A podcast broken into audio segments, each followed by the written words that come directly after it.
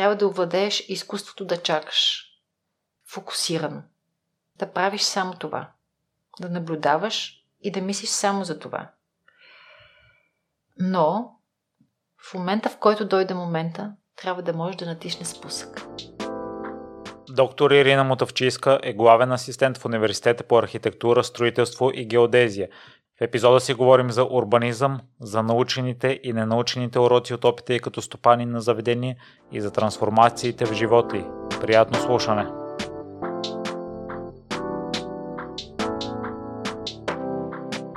Здравей, Ирина! Благодаря много за приятата покана. Здравей! За мен е чест и преди да преминем към същинската част на разговора, какво е необходимо слушателите да знаят за теб, което е важно да им кажеш? Казвам си Ирина Мотавчийска, главен асистент съм към Университета по архитектура, строителство и геодезия. В специалност урбанизъм преподавам основно. Това е към архитектурния факултет на университета. Урбанист съм и майка на две деца. Обичам си работата. и преподавателската, и изследователската, урбанистичната работа. И силно е силно да кажа, че обичам да се предизвиквам, но годините след 40-та ми всъщност научих неща, които бях пропуснала в детството си да направя, така че съм щастлива, че сега тези неща са факт. А, така че от 40-та година нататък имам един възстановен баланс, който по-рано не беше факт. Изглеждаш а, доста модулик и не бих предположил, че си минала 40. Благодаря ти. Тъй като Меги те препоръча и Меги е урбанист, социолог. Каква е разликата между... Или какво е само да си урбанист? А, всъщност, урбанистичното поприще дава възможност човек да се профилира в различни посоки. Защото всъщност ние говорим за урбанизъм, фокусирайки се върху пространството, но в същото време това пространство се моделира, моделира от човеците и по тази причина социологията ни е много важна. Едновременно с това би могло и съвсем разумно е да очакваме да се появи урбанист-психолог, нали, т.е. урбанистична психология, за да можем да търсим и тези вече по-дълбоки личностни решения, които човек взима, нали, не само през групите. А, другото нещо, което може човек да се профилира и да, така, да, да търси за себе си като развитие, е екологичните аспекти. Защото градската екология е нещо, което е много ключово за бъдещето развитие на градовете, на човеците, нали, ако щеш. Естествено, няма как да пропусна и момента с градската економика и не само, и регионалната економика. Тоест, те пък моделират градовете и градското живеене през призмата на това какво човек и как би могъл да работи, да се реализира, да инвестира, да, да прави. Така че урбанист, социолог е този, който е избрал да се занимава с социума и неговото място в града а, и не само. А пък а, а, така, аз по-скоро определям себе си като регионалист. Това е моята а, първа любов, свързана с а, урбанизма, а пък а, заради така, активната ни работа в Съюз на урбанистите, всъщност те ме провокираха да стъпя на градско ниво. И няколкото проекти, които развихме пък за София предимно, така, задълбочиха познанието ми за града. И сме били част от няколко много интересни изследвания, които така демонстрират нуждата както от нови подходи, това и го доказват, така и от това да има следващи усилия в това да заобучим знанието за града в този по-голям детайл, в който, примерно, влизаме ние в няколкото проекта. Има и урбанисти, които са свързани с нормотворчеството и с неговото прилагане. Нали, има урбанисти, които са фокусирани върху това да решават проблеми на така съвсем квартално ниво, на, на, с подробни устройствени планове, с това да бъдат реализирани. Има такива урбанисти, които се занимават основно с административното производство на различните а, усилия, които трябва ние като общество да направим, за да може, примерно един подробен устройствен план да влезе, да бъде разработен, да влезе в сила. Така че многолика е нашата професия, така че всеки дефинира себе си в определена област, а, като трудно бихме могли да кажем границата на едната специализация е до тук, на другата е до там. Не, просто се преплитат. Така че така, сме ги, сме съотборници. Ирина, може ли да, да кажеш някои от най-значимите проекти, в които си Аха. участва, които са дали най-голям видим резултат? Uh, за резултат. uh, мислила съм си, между другото, за това, uh, когато работех при адвокат Бакалова и архитект Янкулов, така в офиса, в uh, урбанистичната част, беше uh, наситен основно с дами. Колегите, които се появяваха, не се застояваха много дълго. Защото а, аз съм мислила защо е така. И всъщност урбанистичната работа е бягане на дълги разстояния с неизвестен резултат. И този неизвестен резултат, нали, когато освен всичко останало не е много от изследванията остават дори неприяти. Много от изследванията дори да бъдат прияти, след това няма последствия. Много от а, документите, които са и по закон трябва да бъдат приготвени и са направени с по съответната методика, за да работят, всъщност накрая не се припознават като работещи инструменти от тези, които трябва да ги прилагат. И това нали, силно намалява удовлетвореността и съм забелязала, че колегите, които са от мъжки пол, очакват тази удовлетвореност да, бъде, да настъпи много по-рано, а не въобще да, да, да, да я няма. А, така че, така това е в, в кръга на нещата. Нали, има много колеги, урбанисти, мъже, които са изключително динамични и последователни действията си. И това, нали, тази неизвестен резултат категорично не ги спира. А, така че това беше шега, надявам се да не ми се разсърдят. Но откъде? Та искам да кажа, че да, имам много проекти, които съм участвала, сега ще споделя някои от тях, но те не винаги постигат онзи резултат, който е заложен в самото начало, очаква се или трябва да бъде произведен. А... Добре, Ирина, преди да ги разкажеш, тъй като а, това може би е най- неприятната комбинация хем да е бягане на дълго разстояние, хем края да е не е известен каква е нагласта да... Защо продължаваме? Да. Ами не съм само аз, много са хората, които правят така. А, а, аз за себе си мога да кажа, че а, дългото бягане е част от процеса. И това е ясно. Тоест, да. И резултата накрая а, Тоест, важен е пътя. За, за, за, за, мен е важен пътя. Важен е пътя, според мен, и за нас като общество. Тоест, не само. Крайната цел е много важна, разбира се. Но и как ще го извървим, също е много важно. А, и това, че се научихме да правим планове, стратегии, проекти и всякакви други такива. Твърдя, че вече има не лоши, даже отлични, нали, по всички правила направени, а, е първата стъпка. Следващото нещо, което трябва да научим и като професионална гилдия, и като хората, за които работим като наши възложители, каквито са примерно местната власт или а, националните власти, или неправителствени организации, или каквото, без значение, каквото или инвеститори, все тая трябва да се научим да прилагаме сега. Според мен сме в момента на прилагане. Учим се да прилагаме тези, тези, тези документи, тези проекти, да ги ползваме тези проекти, за да може да направим нещата по-добри. Но това също ще бъде много дълъг процес. А, вярвам, че в момента, в който се научим да прилагаме това, ще връщаме обратно към, към тези, които правят а, проектите и документите. Обратната връзка, така че тези а, нови продукти, които ще се произвеждат за бъдеще, ще бъдат още по-добри. Той ще затворим цикъла. За момента само се учим, а, как да кажа, на сухо.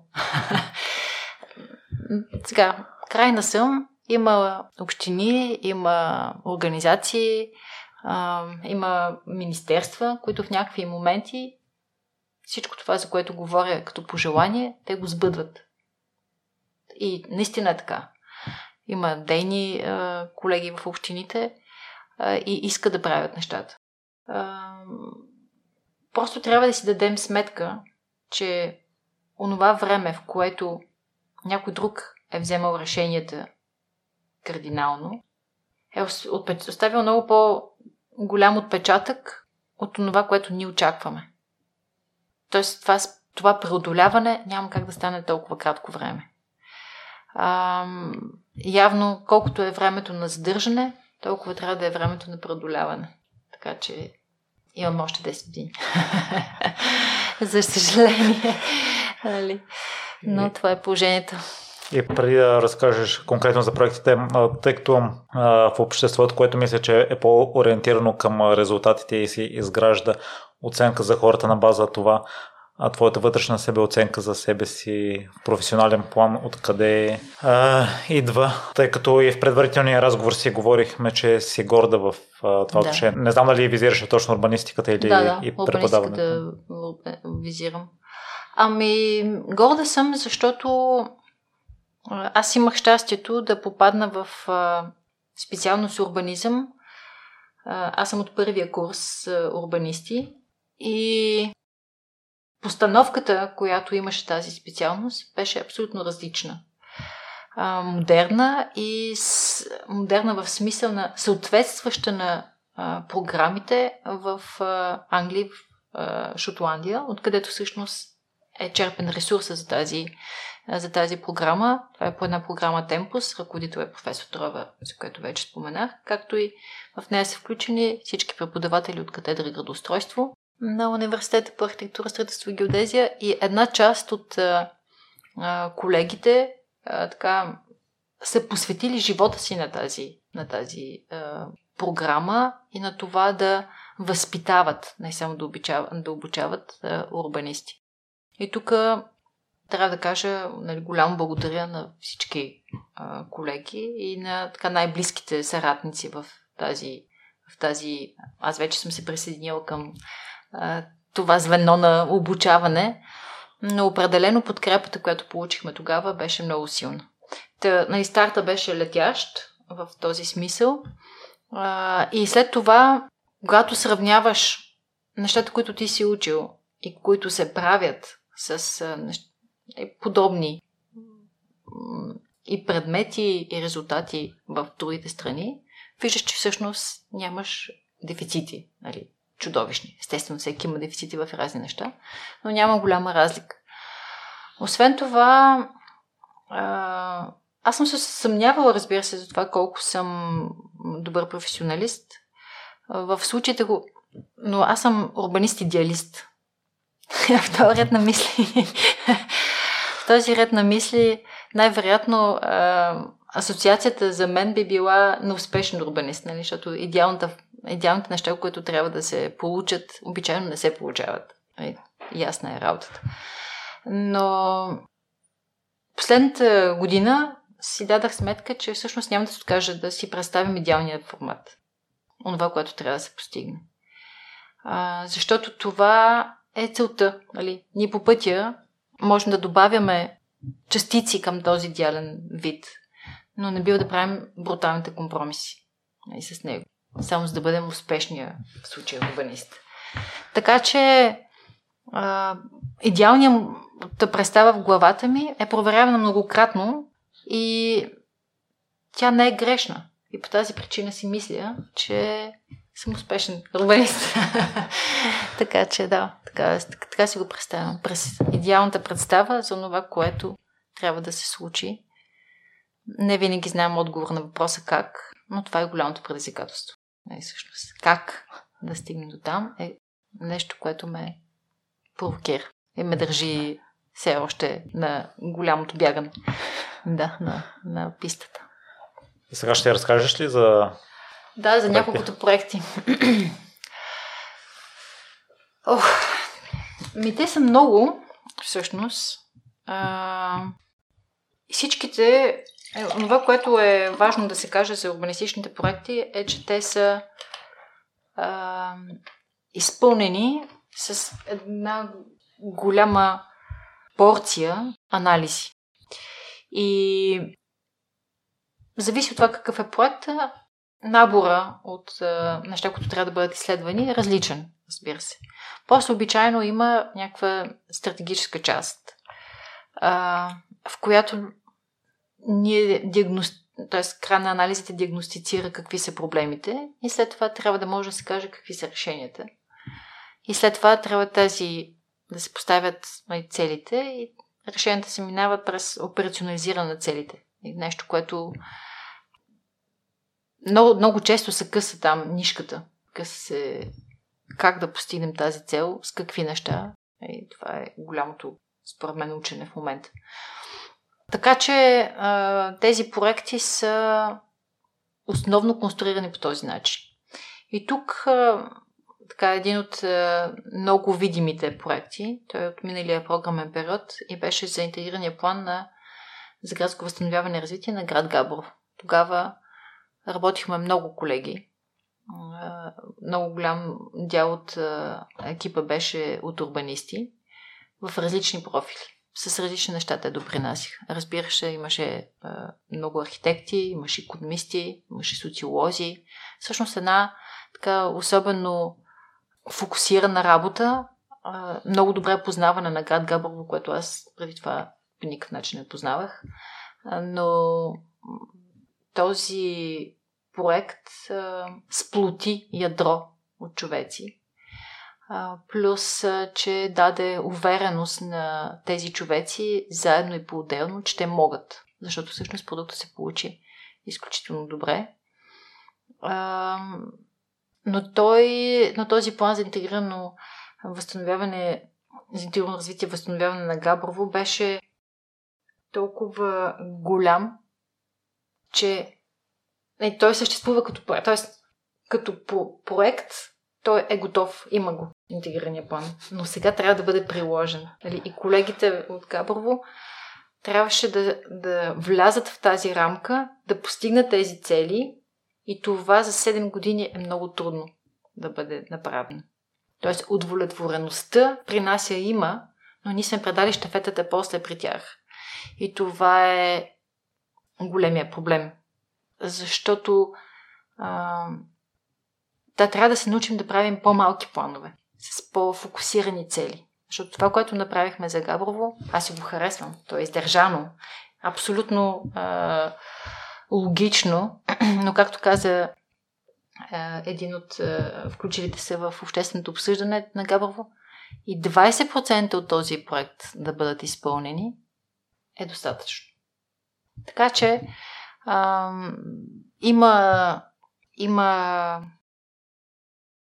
има потенциал, има енергия, учим се в движение, получават ни се добри резултати и те трябва да стават още по-добри. И това е нещото, което искам да кажа там. И още нещо за урбанистичните проекти. Обичайно, за да можем да дадем достатъчно яснота за това как се постигат целите, се разписват мерки и проекти, чрез които това нещо би могло да стане.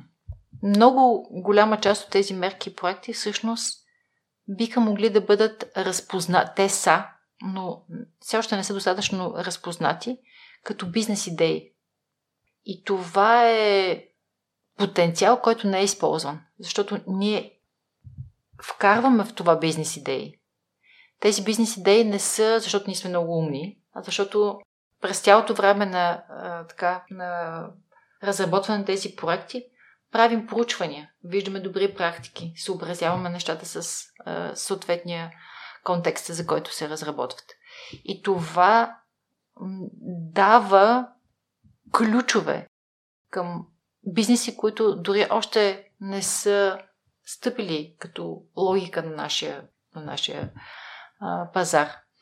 Така че има неизползван потенциал в, това, в тези планове. Те могат да продължат да живеят дори.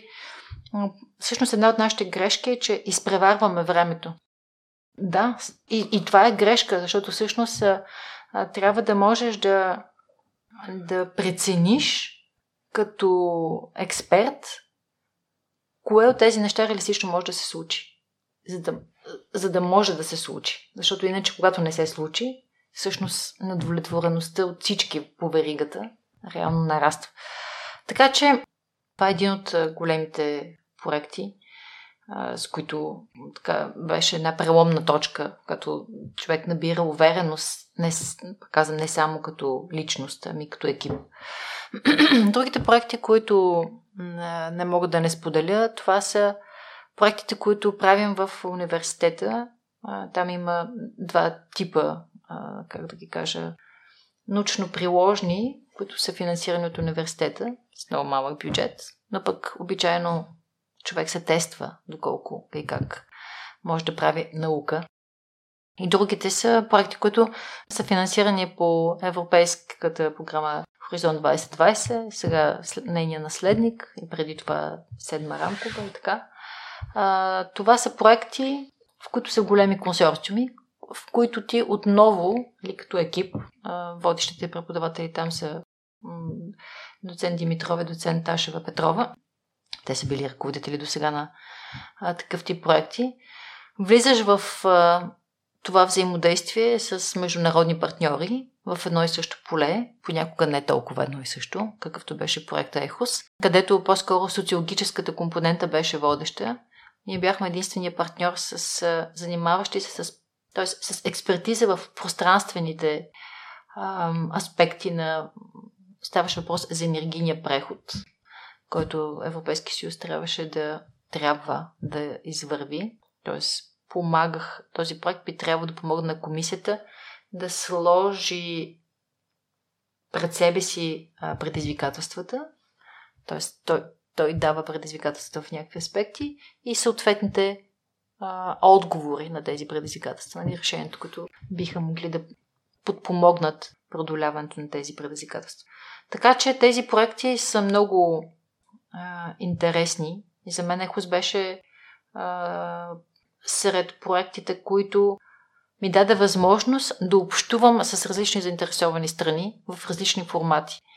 Тоест, тогава проверих за себе си, установих колко всъщност полезни са а, качествените изследвания, а, къде, какви рисковете а, крият, разбира се.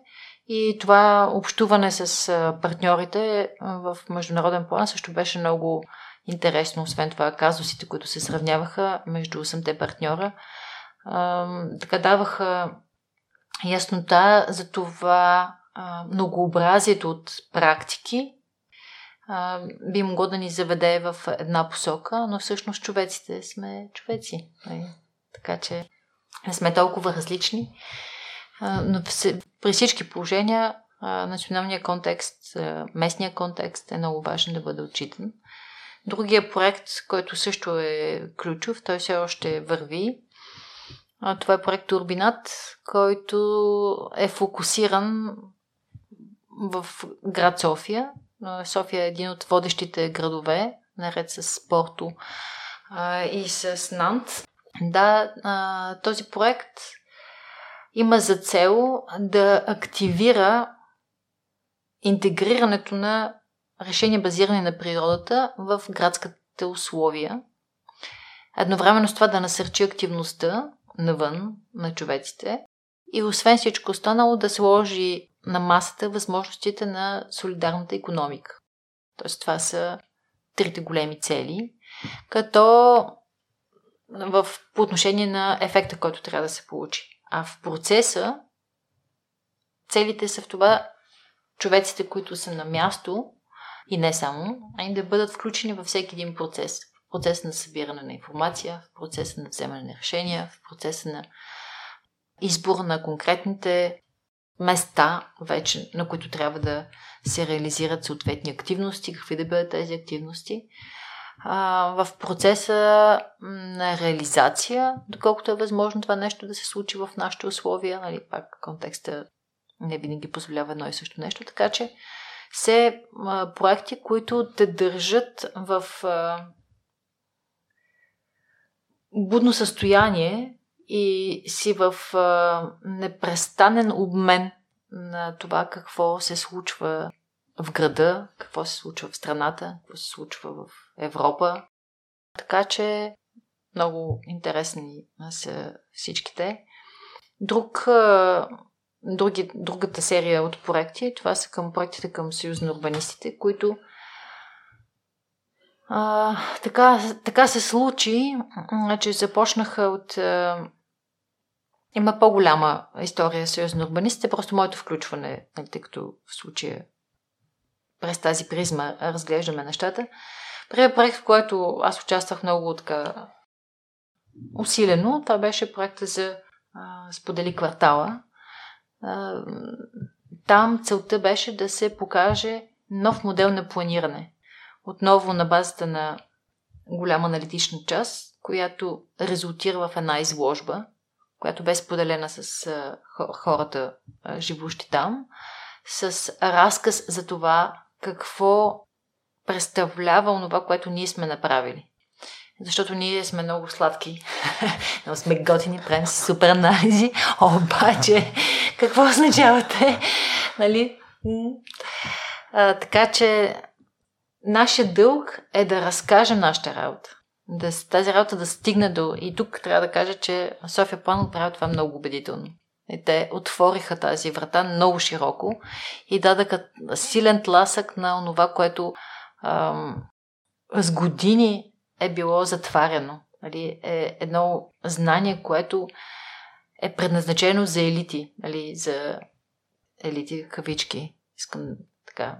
И е строго професионално и не е достъпно и са малци на унези, които могат да го четат. Нали? Това знание, тази лексика специфична, графична такава, трябва да стане достъпна не профинизирайки я, а разказвайки я. Нали, няма нужда да правиме филмчета за 3 годишни деца, за да си говорим с техните майки, бащи, баби и дядовци, а по-скоро трябва да я разказваме, защото това е нещо, което градостроителите преди, урбанистите сега дължат, дължат на човеците, нали, на обществото. Тази.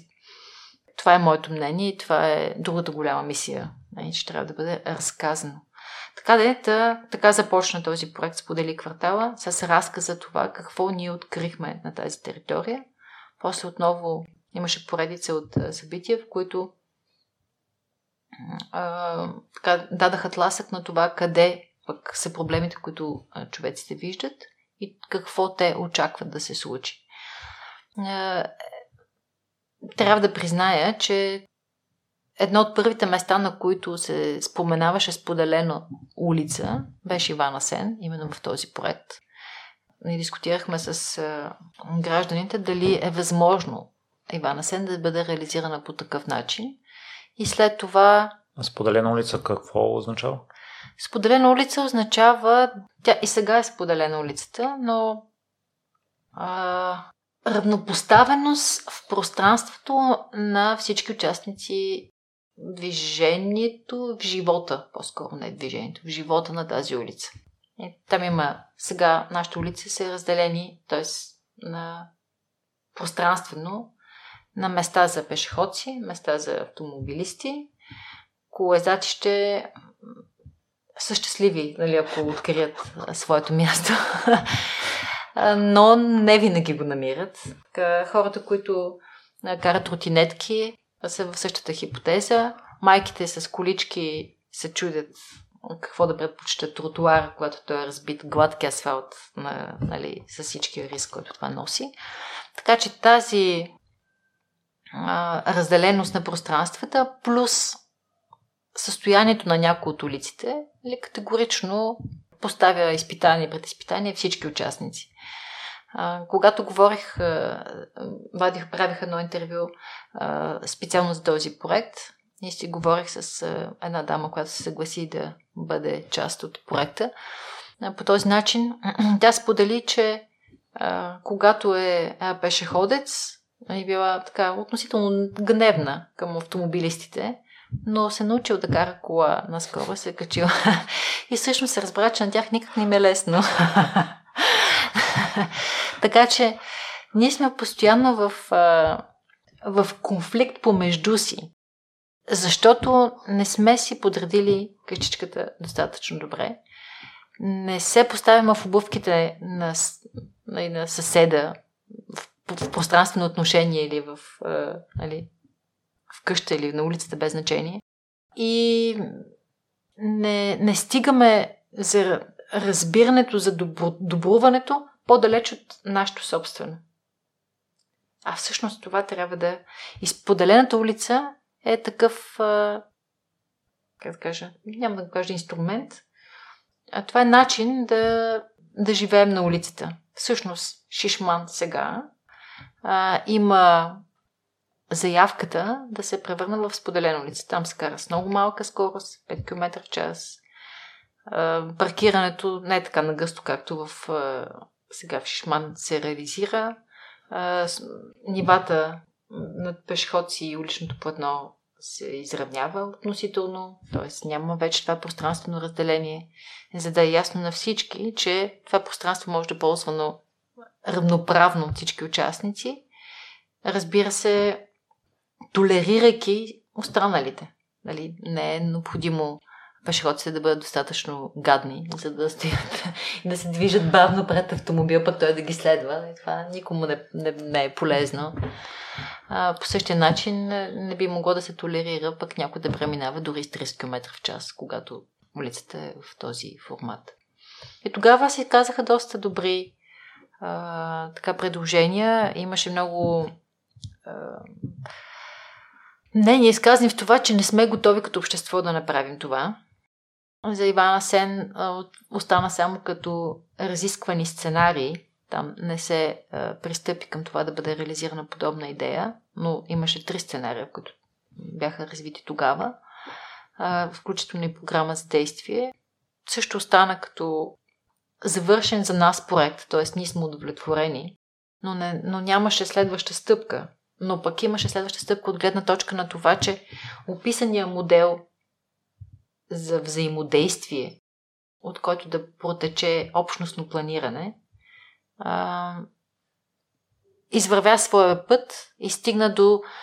А, той, разбира се, може да се мултиплицира, стига някой да го поиска и да е готов на този дълъг процес, защото това не е кратко. Нали?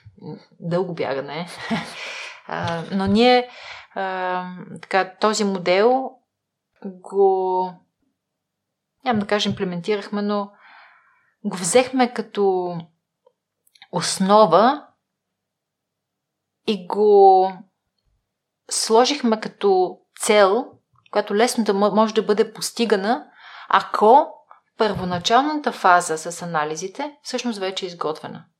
И по тази причина така пред, направихме следваща стъпка и подадахме и ни одобриха, което, което е супер, към програма Европа, проект за така наречения градски стандарт. Това представлява система от критерии за оценка на градската среда. Разделена е, тази система е разделена на пет основни качества, които средата трябва да притежава. Трябва да бъде здравословна, трябва да бъде сигурна, трябва да бъде устроена, трябва да бъде жизнена и трябва да има своята идентичност. Така че ние сме се спрели на тези пет неща. Произлезе от нашето разбиране и познание за София. Разбира се, имат своите референции към различни системи за планиране, различни подходи за това как се управлява територията. Тоест, не сме го измислили ние. Базираме се на добрата практика, но е много свързано с нашия контекст. И би могло, ако се възприеме като цялостен подход, да даде именно тази основа. Т.е. ние бихме могли, ако това се прави системно и последователно за цялата територия на града, дали София или някой друг, много лесно да се извадят всички резултати от анализа, за да може да започне общностното планиране по същество. Защото иначе сега, когато отидем на всяка една територия, дори на същата отидем и сега, отново да почне, трябва да почнем да събираме някои от данните, което принципно е ресурсно неефективно и прави бягането много по-дълго. Така че ако имаме системност в това, а то вече започва да се натрупва такова знание, започва да се систематизира такова знание. Всъщност проекта Gate, което се прави в Софийския университет, има доста колеги урбанисти, които работят там и подкрепят с такова знание, ще даде дигиталния двойник на София, в който тези данни по някакъв начин ще бъдат събрани или по друг, нали, няма да е най-вероятно по нашия, който ние сме си представили нещата, но със сигурност ще може да се извади бързо информация, от която да стартира разговор. Така че а, това е логичното развитие до този момент. Градския стандарт, след това имахме шанс, благодарение на София План, да направим две изследвания, прилагайки го. Едното е за манастирски ливади изток, а другото е за една част от район Лозенец, който включва Витуша и Кръстова вада зоопарка и зеления клин, който е между тях. Така че това беше последното нещо, което това. Много са... Всъщност, виждаш как градската тъкан е моделирана. И това го виждаш в времеви план, виждаш го в пространствен, виждаш социалните му измерения и всъщност града разказва, когато човек може да чете през него.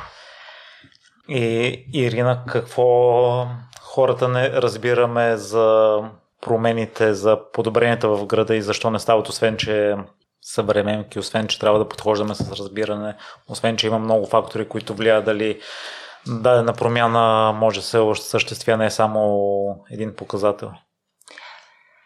Ами, промените се случват, но ние не сме много отворени към промените. А, Всъщност, доста често всеки от нас, когато става въпрос за промяна, която дори крайната цел е да води до по-добро, но ни засяга лично, реакцията е не. А, добре, няма ли... Аз под промяна визирам, може би, подобренията, да кажем, улиците, които мисля, че... Ама да, да, и аз това визирам. И аз това визирам. Защото за Шишман беше голяма битката. Нали, ако от моя страна урбанистична и вярвам от човешка, разбирането за споделената улица е добро, нали, цел, която трябва да се постигне, то за живущите там това не е точно така.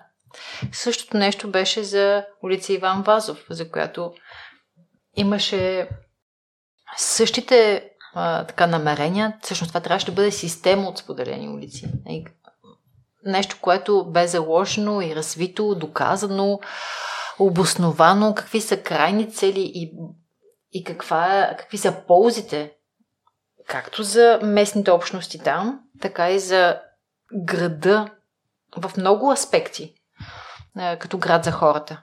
Малко трябва на нашите градове да, да бъдат истински възприяти като градове за хората. Защото ние всъщност имаме основните неща ги имаме.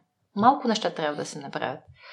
Но съпротивата беше доста значима. Включително за Съборна имаме същата, същата ситуация. Съборна е такава малка уличка, е такава, е такава.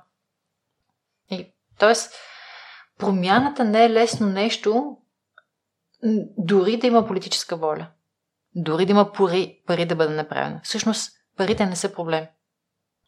Нали? Трябва да сме, трябва да озрем за промяната. Трябва да поискаме промяната. Трябва да сме готови да направим промяната. Трябва да сме готови да се откажем собствено или в някакъв аспект от разни неща. Защото, а, примерно, надежда. Надежда, е, давам го като пример, защото заради проекта Орбинат, всъщност, в продължение на няколко години, сме наблюдавали живота там. Естествено, при момента на проектирането на кварталите, степента на моторизация на населението е била абсолютно различна в сравнение с сега. Безспорно, колите степен на моторизация, колко коли на човек има в града. А, тогава са били малко, примерно 60 на човек, а сега са 600. Не на човек, на 1000 човек. сега са 600. Е, умножило се по 10. Всички тези коли е ясно, че няма къде да се берем в града. Ние имаме ограничен ресурс градски. Ако трябва да намерим място за всички тези коли, трябва да отнемем от нещо друго. Защото средата вече е реализирана. Къде би могло да стане това? Виждаме полици, тротуари, нали? Вече нямаме тротуари. Влизаме още по-нататък, по-навътре. Влизаме в зелени площи, влизаме в... което почва да носи много негативи. Освен, че ограничаваме местата, на които а, са за нас, за нашите семейства, нали, дори не казвам за децата, за бабите, за нас. Нали, аз също искам да съм в това зелено пространство, без то да е кално и да вляза до ушите. Нали. После колата тръгва а, да излиза от а, тази кал и всичкото разпрашаване отива във въздуха. Тоест, пак аз го дишам, нали, бидейки спаркирала на това място. Така че, как ще решим въпроса с паркирането? Не е нещо, което би могла да каже, т.е. общината би могла много лесно да го каже. Държавата също много лесно би могла да го каже. По една кола на семейство. Ограничение. Колко са съгласни с това? Има много аргументи защо не може да стане. Аз всичките ги знам. А, за, по принцип, закона за движение по пътищата не позволява паркиране на тротуарите. Това е нарушение. Тоест, лесно би могло всеки един да получи своя фиш нали, за въпросното нарушение. Паркиране на зелени територии. Абсолютно забранено. Тоест, ние собствено сами не спазваме нещата, които са наше задължение. Наше задължение. На нас, гражданите, на всеки един персонално, когато той е в качеството си на човек, обитаващ едно населено място. Така че, е, нали, ако общината изгради е, многоетажни паркинги, в които би могло да прибере всичките коли, колко човека биха били готови да платят неголяма месечна такса? Много малко, нали? А безвъзме... няма, няма безплатен обяд. Това трябва да се научим. Дали ще ни го вземат през данъците или ще си платим директно за удоволствие да имаме още една кола, е въпрос на личен избор. Другото нещо, което много хора се безпокоят, е отдалечеността на място, на което те ще паркират. Е, ако не е пред входа, пред блока, тук точно отпред, това вече е проблем. Така че, но това не работи хора, нали? Не работи. Трябва да, да вървим в посока на това да... Та искам да кажа, че Надежда е зелен квартал. Чуден. Има един парк от едната страна, друг парк от другата страна. Има зелени площи без край. И това, че има паркирали коли в момента по тротуарите и зелените площи, не е толкова видимо, но на всички други места е много видимо. И в Надежда е проблем, и на другите места е проблем. Така че, когато сме готови за промяната, защото има много примери за подобрения, които изтрайват малко време, защото не са били употребявани, употребявани по сгрежда с добър стопанин, както се казва. Тук е въпросът, че не всички материали винаги са устойчиви. И имаме какво да направим. Има какво да се работи. Но това, което го има, трябва да бъде пазено. И другото нещо. Много зорко трябва да искаме да виждаме качество на това, което се прави. Така че аз да хвърлям топката в нашата градинка като граждани, защото а, лесно е да кажеш общината, но, но това не е окей. Okay не е достатъчно да кажеш общината. И аз съм на такъв принцип, като те Ирина, нека ние да направим това, което е редно пък външните фактори. Да, да, да. Всеки трябва да направи максимално доброто, на което е способен, имайки предвид ограничението, което има всеки, разбира се. Има обстоятелства, които биха могли да ни попречат да изпълним добрите си намерения.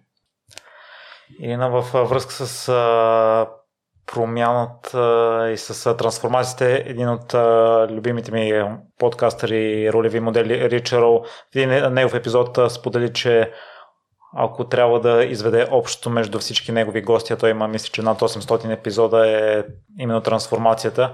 Аз в моите епизоди съм се замислил кое е Лично аз си мисля, че хората са добри в две сфери, поне в две сфери. Това го виждаме и при теб, но нека да започнем с трансформацията, тъй като си говорихме, че ти имаш няколко кардинални такива.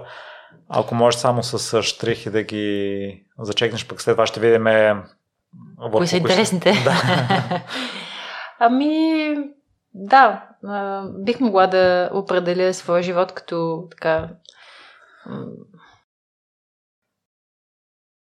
периоди, които са неочаквани е, нали, в, е, в онова, което съм си представила, всъщност нещата се случили по различен начин и са били причина за а, е, така, усещане за промяна на идентичност, да го нарека така. Ако стартираме от гимназията, която аз съм завършила математическа гимназия а, в Благоевград, Имах великолепен учител по математика, който е разказвач на, на приказки с математика. Нали, не знам дали някой може да си го представи това.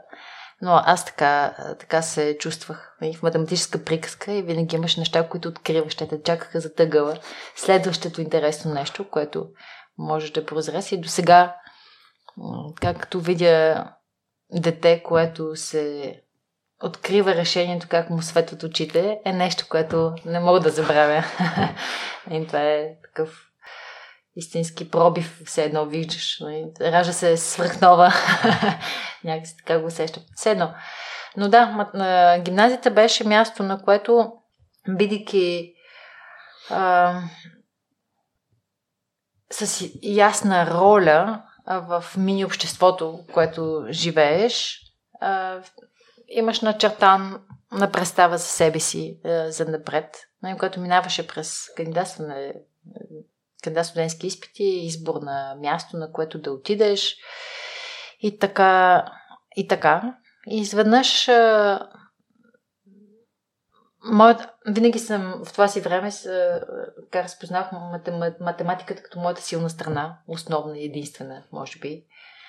А, така че се озовах в Университета по архитектура, строителство и геодезия, в специалност помишлено гражданско строителство, защото допусна грешка на изпита по математика в УНСС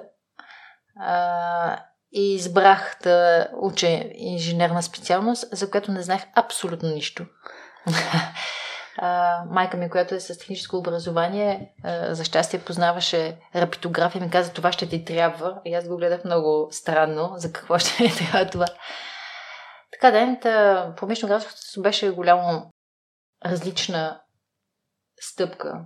И, и онова, което ме караше да се чувствам уверена, бяха шесте математика за първата година, които предстояха. А, и по тази причина реших, че няма какво да се страхувам. Само математика да учим, нали, какво толкова. Разбира се, не беше така. Още повече, че тогава аз като идвайки от, от гимназия, в която общуването беше особено когато ставаше въпроси за математически въпроси, беше на ниво а, пинг-понг, в смисъл ти вървиш с преподавателя през, през различни неща, но то е подаване. Нали? Той ти показва нещо, ти поемаш, правиш някакво свое нещо, връщаш обратно после.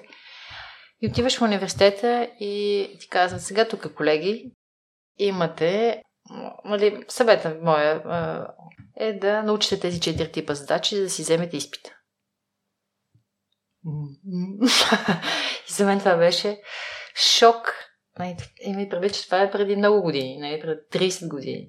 Нещо, което е много-много във времето назад. 30. Така че за мен беше, още усещам шока, и защото това не е подхода към математиката. Друг, друга, не, Копрински беше мой преподавател също. Аз съм се подготвила през цялото време за кандидат студентските изпити през неговите сборници. Нали? Изведнъж човека пред мен. И този, мога да го кажа вече колега, бидейки аз преподавател в, в същия университет, той живееше с математиката и това проистичаше в три дъски, написани с тебешир в Аула Максима, което ние сме 200 човека, два потока. И математиката не стига до мен. Нали, ням, смисъл, аз нямам това общуване. И някакси се скъса.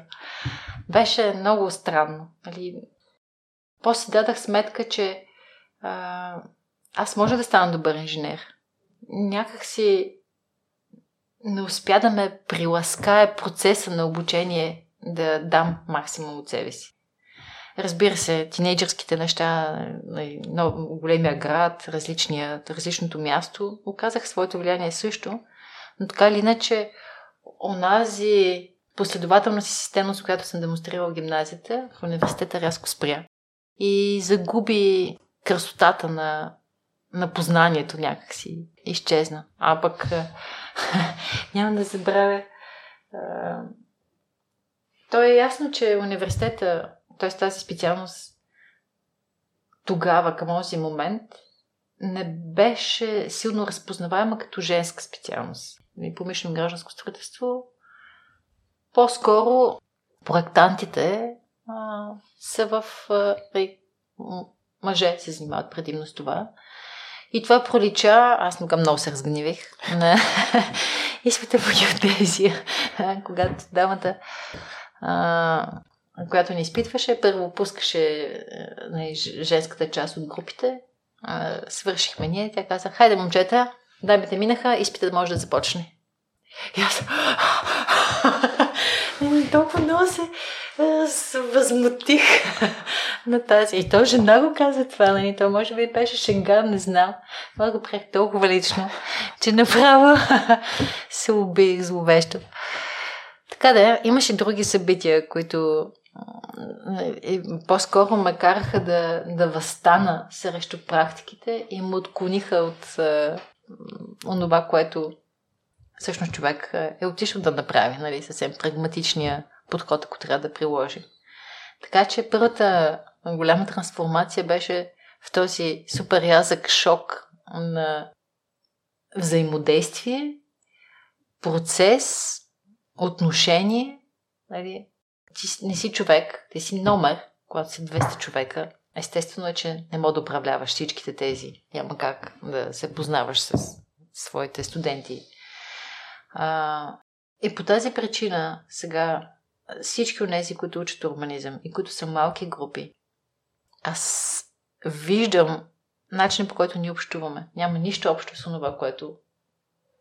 Не, сега може би само моето усещане за загубване в тая многота на промишлено гражданското строителство е било такова. И другите хора завършиха, някои са успешни проектанти, сега други поеха в различни посоки. Не? Човешкия живот предоставя различни пътища и решения. А, така че, нали, лично за мен това беше голямата ми, големия ми шок. Но това не ми попречи да обичам университета. Аз и до ден днешен се чувствам много свързана с него, въпреки тази а, тогава драматична а, ситуация. И тогава много се възмущавах на необходимостта от това да присъстваш непременно на занятията. Словещ, отпор вътрешен имах срещу това, да, да съм там, да искат да слушам, да ме записват, да ми ограждат номера на по съпротивление на, на материалите. Професор Маленов а, имаше а, практика, влизаш на лекция и на края на лекцията отиваш при него и той те отбелязва дали си там. С лище му даваш. И, и той се отбеляза дали си бил единия час или само половин час или целите два. Нали, ужасно се възмущавах на тая цялата работа. Сега от другата страна съм много възмутена, че колегите не идват. Защото е и това неразбиране за необходим... т.е. вътрешното осъзнаване за необходимостта трябва да стане и чрез преподавателите като нали, послание, защото то е важно. Нали, няма как да станеш добър инженер, строителен, да проектираш, да носиш отговорност на тази къща, да е все тук, независимо какво ще се случи. И нали, порива ти да бъдеш свободен, да никой да ти казва какво да правиш. Така че разбирам го сега. А, дори това е един от много тежките изпити, които трябва да се преминат. А, много материя, много причинно-следствени връзки. Ако нали, трябва да разбираш всички тези неща, трябва да разбираш причинно-следствените връзки, които стоят за това, което е изведено в учебник. Когато не си направил достатъчно усилие да разбереш какво стои отзад, нали, ти си чувстваш изгубен в това да научиш всичко тая, тая цялата част. Така че това също е нещо, което, но всичко до това рефлектира върху онова усилие, което ти си готов да положиш, ако то не ти се разкрива веднага. Нали, както с математиката, за да, да стигна до нивото на общуване с преподавателя си тогава, по този начин, който аз го възприемам и до ден днешен, всъщност стоят много усилия от моя страна и да, да, да, наработиш. Но тогава бях сякаш забравила за тази, този процес на полагане на усилия. Нали, да стигнеш до това ниво, в което нещата да ти се раз, разкриват с лекота. Нали, ти да прозираш през новото знание, да го, да го достигаш. Така че, а, така да тръгнах си обидена. Нали, дълго време го влачих тази цялата работа. Междувременно реших, че трябва да бъда независима. Започнах да работя. Което, разбира се, причини сериозни щети върху образователния процес и финансовото състояние на семейството. След това реших, че имам нужда от това да бъда проактивна аз в това да създавам свои бизнес проекти. И това всъщност е началото на следващото голямо приключение, което устроих на себе си, на семейството. Майка ми просто е човек с чудовищни нерви. така да е. Та да, направих а, опит да да поема по собствен път, с собствена бизнес идея, която продължи 8-9 години, с различни места, на които, които се развиваха, с подкрепата на много хора, разбира се. Но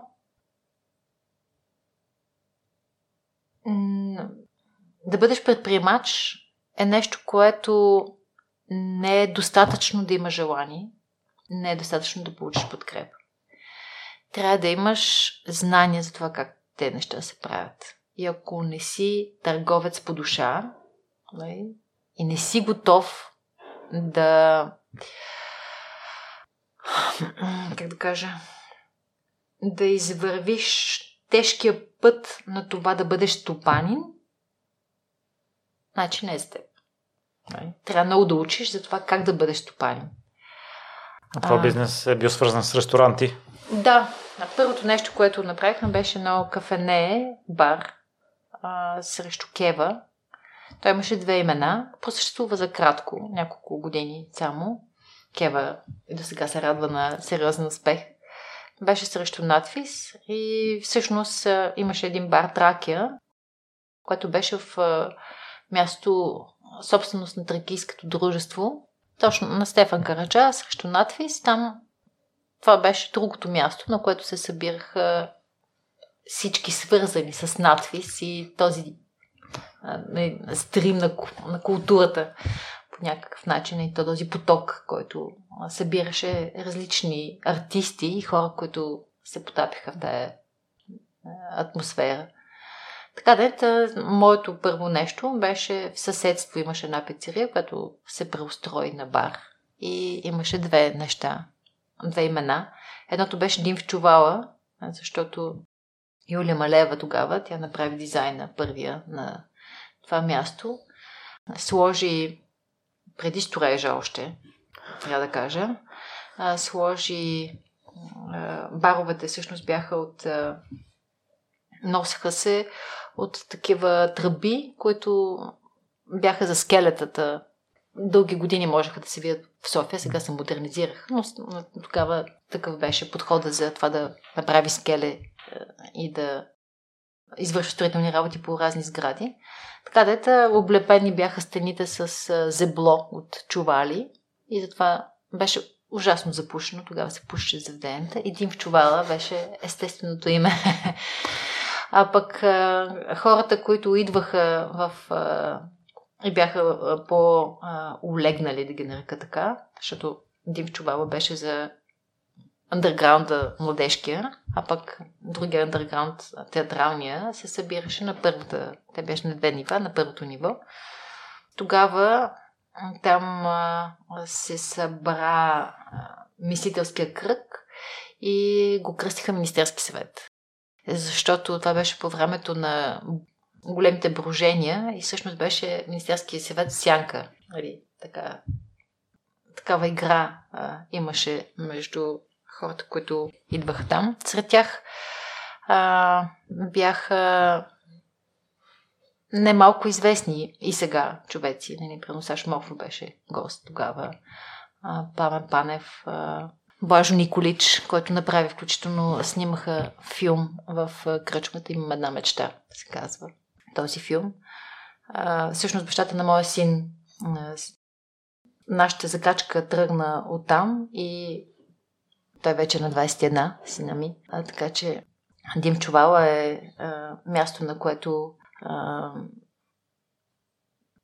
е създаден, как да кажа,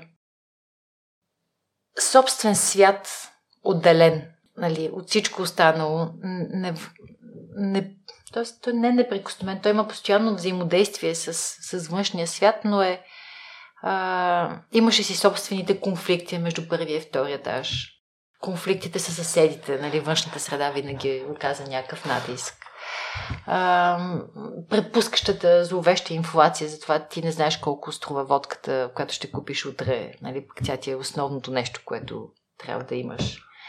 А, вървят протести навсякъде, те, нали, събира се за другата вечерта и се продължава с имаше тефтер, нали, книга с версии, защото всъщност никой не може да си позволи да бъде до край. Нали, чудовищна време и история. И това беше опияняващата страна на нещата. Всъщност, създаването на общност в, в едно време, в което хората се разделят и въпреки това, нали, има нещо, което ги притегля, нещо, което ги събира. Нали. Много беше тегъв този период и много беше динамичен, разделен, нали, разделящ и в същото време събиращ. Нали. Много тези хора съм ги виждала, те мен също, нали. Ние всъщност бяхме... Аз съм в страни и това ми дава възможността да нали, да бъде и като наблюдател, нали, бидейки за да бара часове наред, дни наред, заедно с колегите, които се впуснаха с мен в това приключение. Така да, но, но то не е достатъчно да си наблюдател на света, нали, на, на, на нещото. Трябва да бъде стопанин. Това е трудно да бъдеш едновременно, а пък аз не, не го мога много добре, не го можех. Аз а, ще спра тук за малко, Ирина, да кажем, че идеята ти е дошла, защото си е работила като барбан и си да. Да, решила, че... Да. Че е лесно. че е лесно тази работа. А това, доколкото знам, че статистиката е такава, че най-често отварените бизнеси са именно ресторант. Абсолютно, няма нищо... Но може би най-много фалиралите. А, тъй като а не съм срещал думата стопанин в предприемачеството. Какво... Имам предвид ли? Да. Ами, всъщност, какво имам предвид? Освен, че бара трябва да отвори, нали, трябва да е зареден, трябва да има атмосфера, трябва да си любезен, трябва да има човеци, трябва да е почистен, нали, първото нещо. Трябва да има печалба, за да може да реинвестираш. Затова трябва да се държиш, в смисъл, трябва да следиш всичко това, което си а, инвестирал да се възвърне. Нали? Тоест, и това, не да речем, в, т.е. трябва да наблюдаваш разходите си постоянно. Трябва да си в състояние да а, диагностицираш, когато има проблем. Нали? И това става благодарение на системен процес на наблюдение, нали? което изисква изградена система и усилие. И това нещо да го, да го правиш по, по добрия начин, нали? С, а, запазвайки цялото достоинство на човеците, които а, са там. В същото време аз а, тогава исках да дам максимума от това, което си представях, че трябва да има едно такова място. Което е ангажирано с това да инвестираш все повече и повече време и усилие и пари, разбира се, което не води до значими печалби, нали, нещо, което се очаква. И така, в този ред на мисли, а, когато, т.е. управлението на пари, управлението на човеци са неща, които се учат. и когато се учиш от практиката, обичайно е болезнено. и това го знам много добре. Ай тук си подходила идеалистично. Да, и тук съм подходила идеалистично. Да, точно така е. И не се, не се научавам. А, в предварителен разговор си говорихме, че има и още заведения, не е само Дима в Чувала. Да, не е само Дим в Чувала. А останалите продължаващо съществуване на... Ами те не. продължават, защото аз всъщност бях наемател на тези места. А, едно от местата, които много дълго време така продължа да, продължи да живее, това е ресторанта на радиото, който също имаше своя бит самостоен такъв на, на средишно място.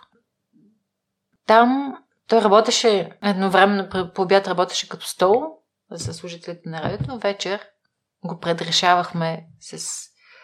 А... На мен ми харесваше, защото си беше мое. Със сигурност изглеждаше опърпано. А, но пък ставаше, но то нямаше значение средата. Имаше, имаха значение само хората. И тъй като мястото е такова, че не е непременно задължително да затвориш в 10. Всъщност, то събираш много хора, защото можеше приказката да продължи много дълго.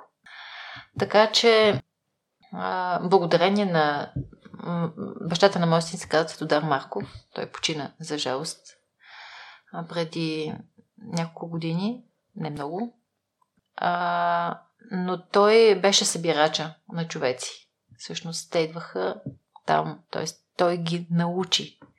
От него аз знам много неща, свързани с... А... Той имаше истински усет за това как... кое... кои са важните детайли, които трябва да взимаме предвид. Когато управляваме някакъв процес. А, абсолютно заслужен той после завърши, в смисъл е актьор, след това добави квалификация, а, в смисъл учи за режисьор, има два филма. И съм много горда с него. А, това е добро наследство. А, така да та, той ме научи на това да виждам неща, които аз улисана в това да осигуря стопанската част на нещата. Нали, цялата логистика, управлението на човеците, които трябва да са вътре, отчетността, която пак казвам, нали, не ми е така силната страна, набавя. Чудовищна беше това усилие. Абсолютно боса. Нали, аз от малко място, което се продава основно алкохол, скочих в нещо, което има храна, за което пък абсолютно категорично не бях подготвена. Това е такъв скок в дълбокото, че просто няма на къде. Няма по-дълбоко нещо от това. Да. А то на всичкото отгоре, и тъй като аз не съм обучена в това, всъщност на мен ми струваше изключително много ресурси, включително финансови, да мога да подкарам цялата тази машина. Защото то си има трикове, как ти да бъдеш ефективен, достатъчно добър, нали, да продуцираш такава продукция, достатъчно добра и качествена, но в същото време да бъдеш ефективен в това да управляваш процеса, докато аз не бях. И, и се обиждах много, когато някой ме заподозреше в това да, че вече знам тези номера и ги прилагам. Примерно, а, фритюрника, от кога ви мазнината? Ами, аз се сменям, в смисъл, не може да видите, че това е олива, нали, на 17 месеца. Няма такова нещо. И, така че, сме да твърдя, че стола беше едно от местата, които още се помнят като място на храна, която беше качествена. Наистина. Не се... Това е защото не знаех как се правят нещата. не знаех как се правят. Всеки ден се пазаруваш. Не? Това е абсолютен ресурсоемък процес, който просто изяждаше малкия процент от наценка, която се слагаше. Нали? Аз не знаех. Така да е, но това са все неща, които а, във времето човек ги осъзнава, като си говорим за промяната, трябва да има сили да ги промени. Нали? А пък на мен не ми достигаха винаги тези сили. Въпреки, че осъзнаваш блатото, което сам заформяш, ти нали, не винаги се връщаш назад, сядаш отстрани, преценяваш колко голям камък трябва да се сложи, за да мога да стъпиш на него и да си в сухо, нали, продължаваш да гаеш това блато, докато нали, ужасна работа е. С такова блато се намираме сега. Нали, трябва да направим аналогия. Трябва да поискаме да се променим. Нали, а това не е лесно. Така да, в този ред на мисли имаше следват. Нали, ресторанта на, а, на, на тогава, тъй като беше средишно място това в театър, в радиото, всъщност получихме покана да развием подобна, подобна идея и в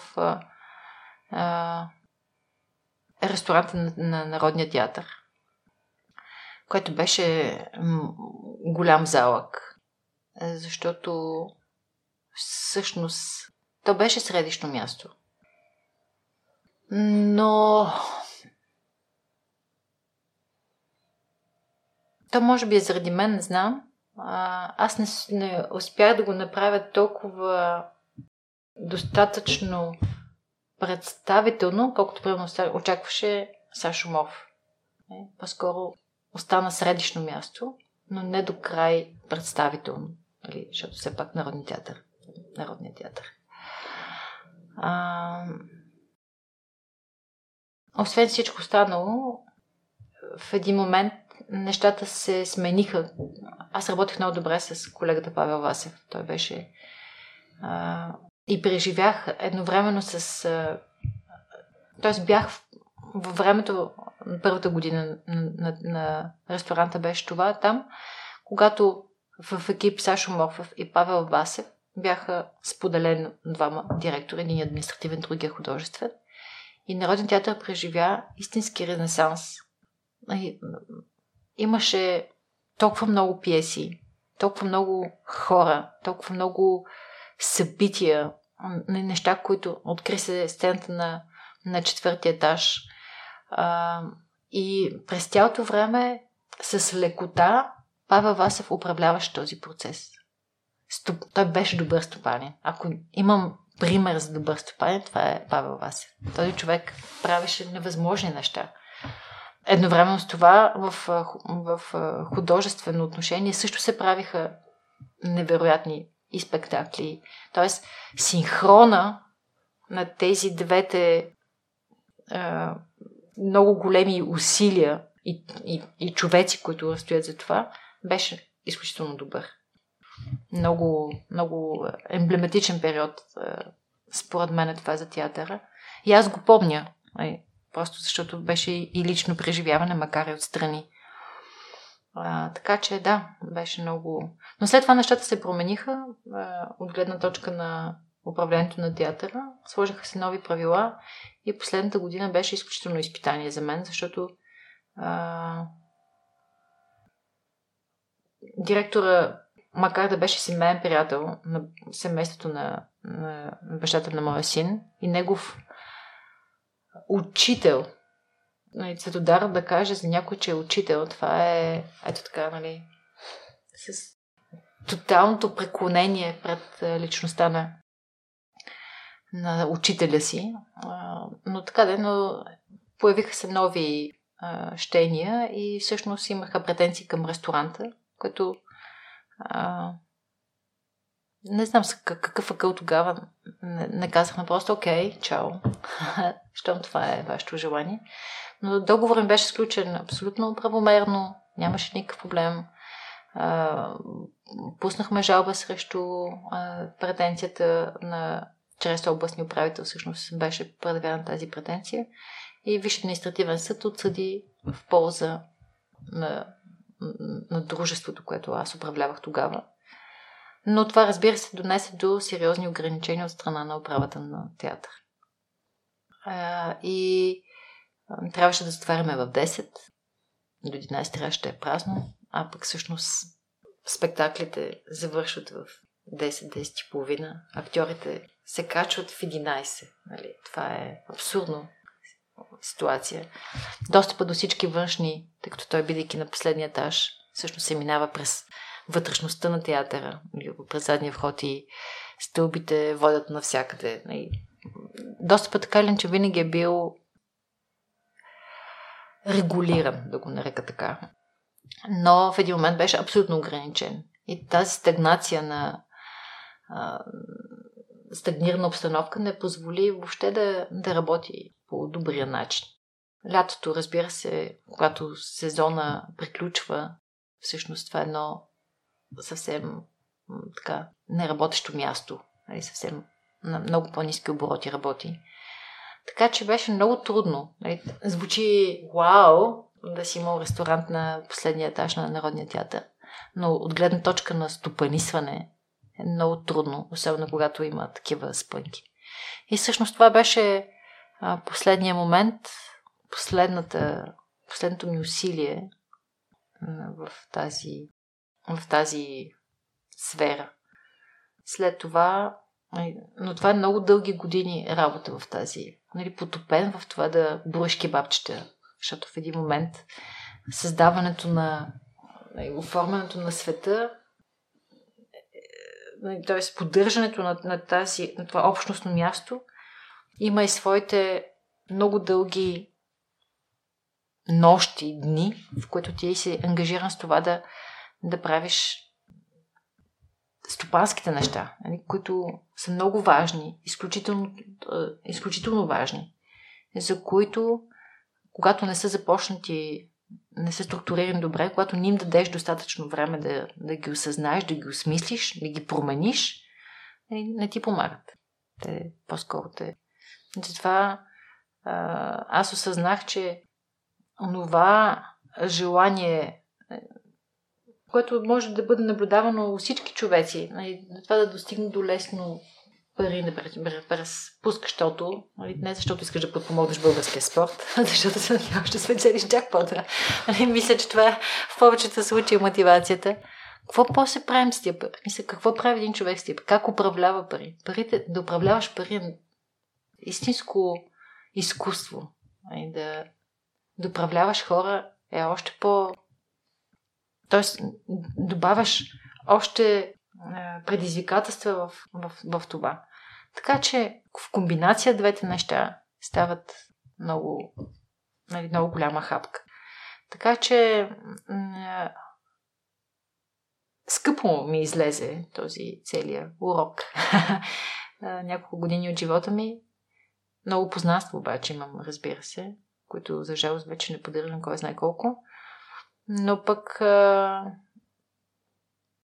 Мислех си, че съм продолява стреса, от който ме е съпътства през всички тези години, но като поех националния център, всичко се върна със страшна сила.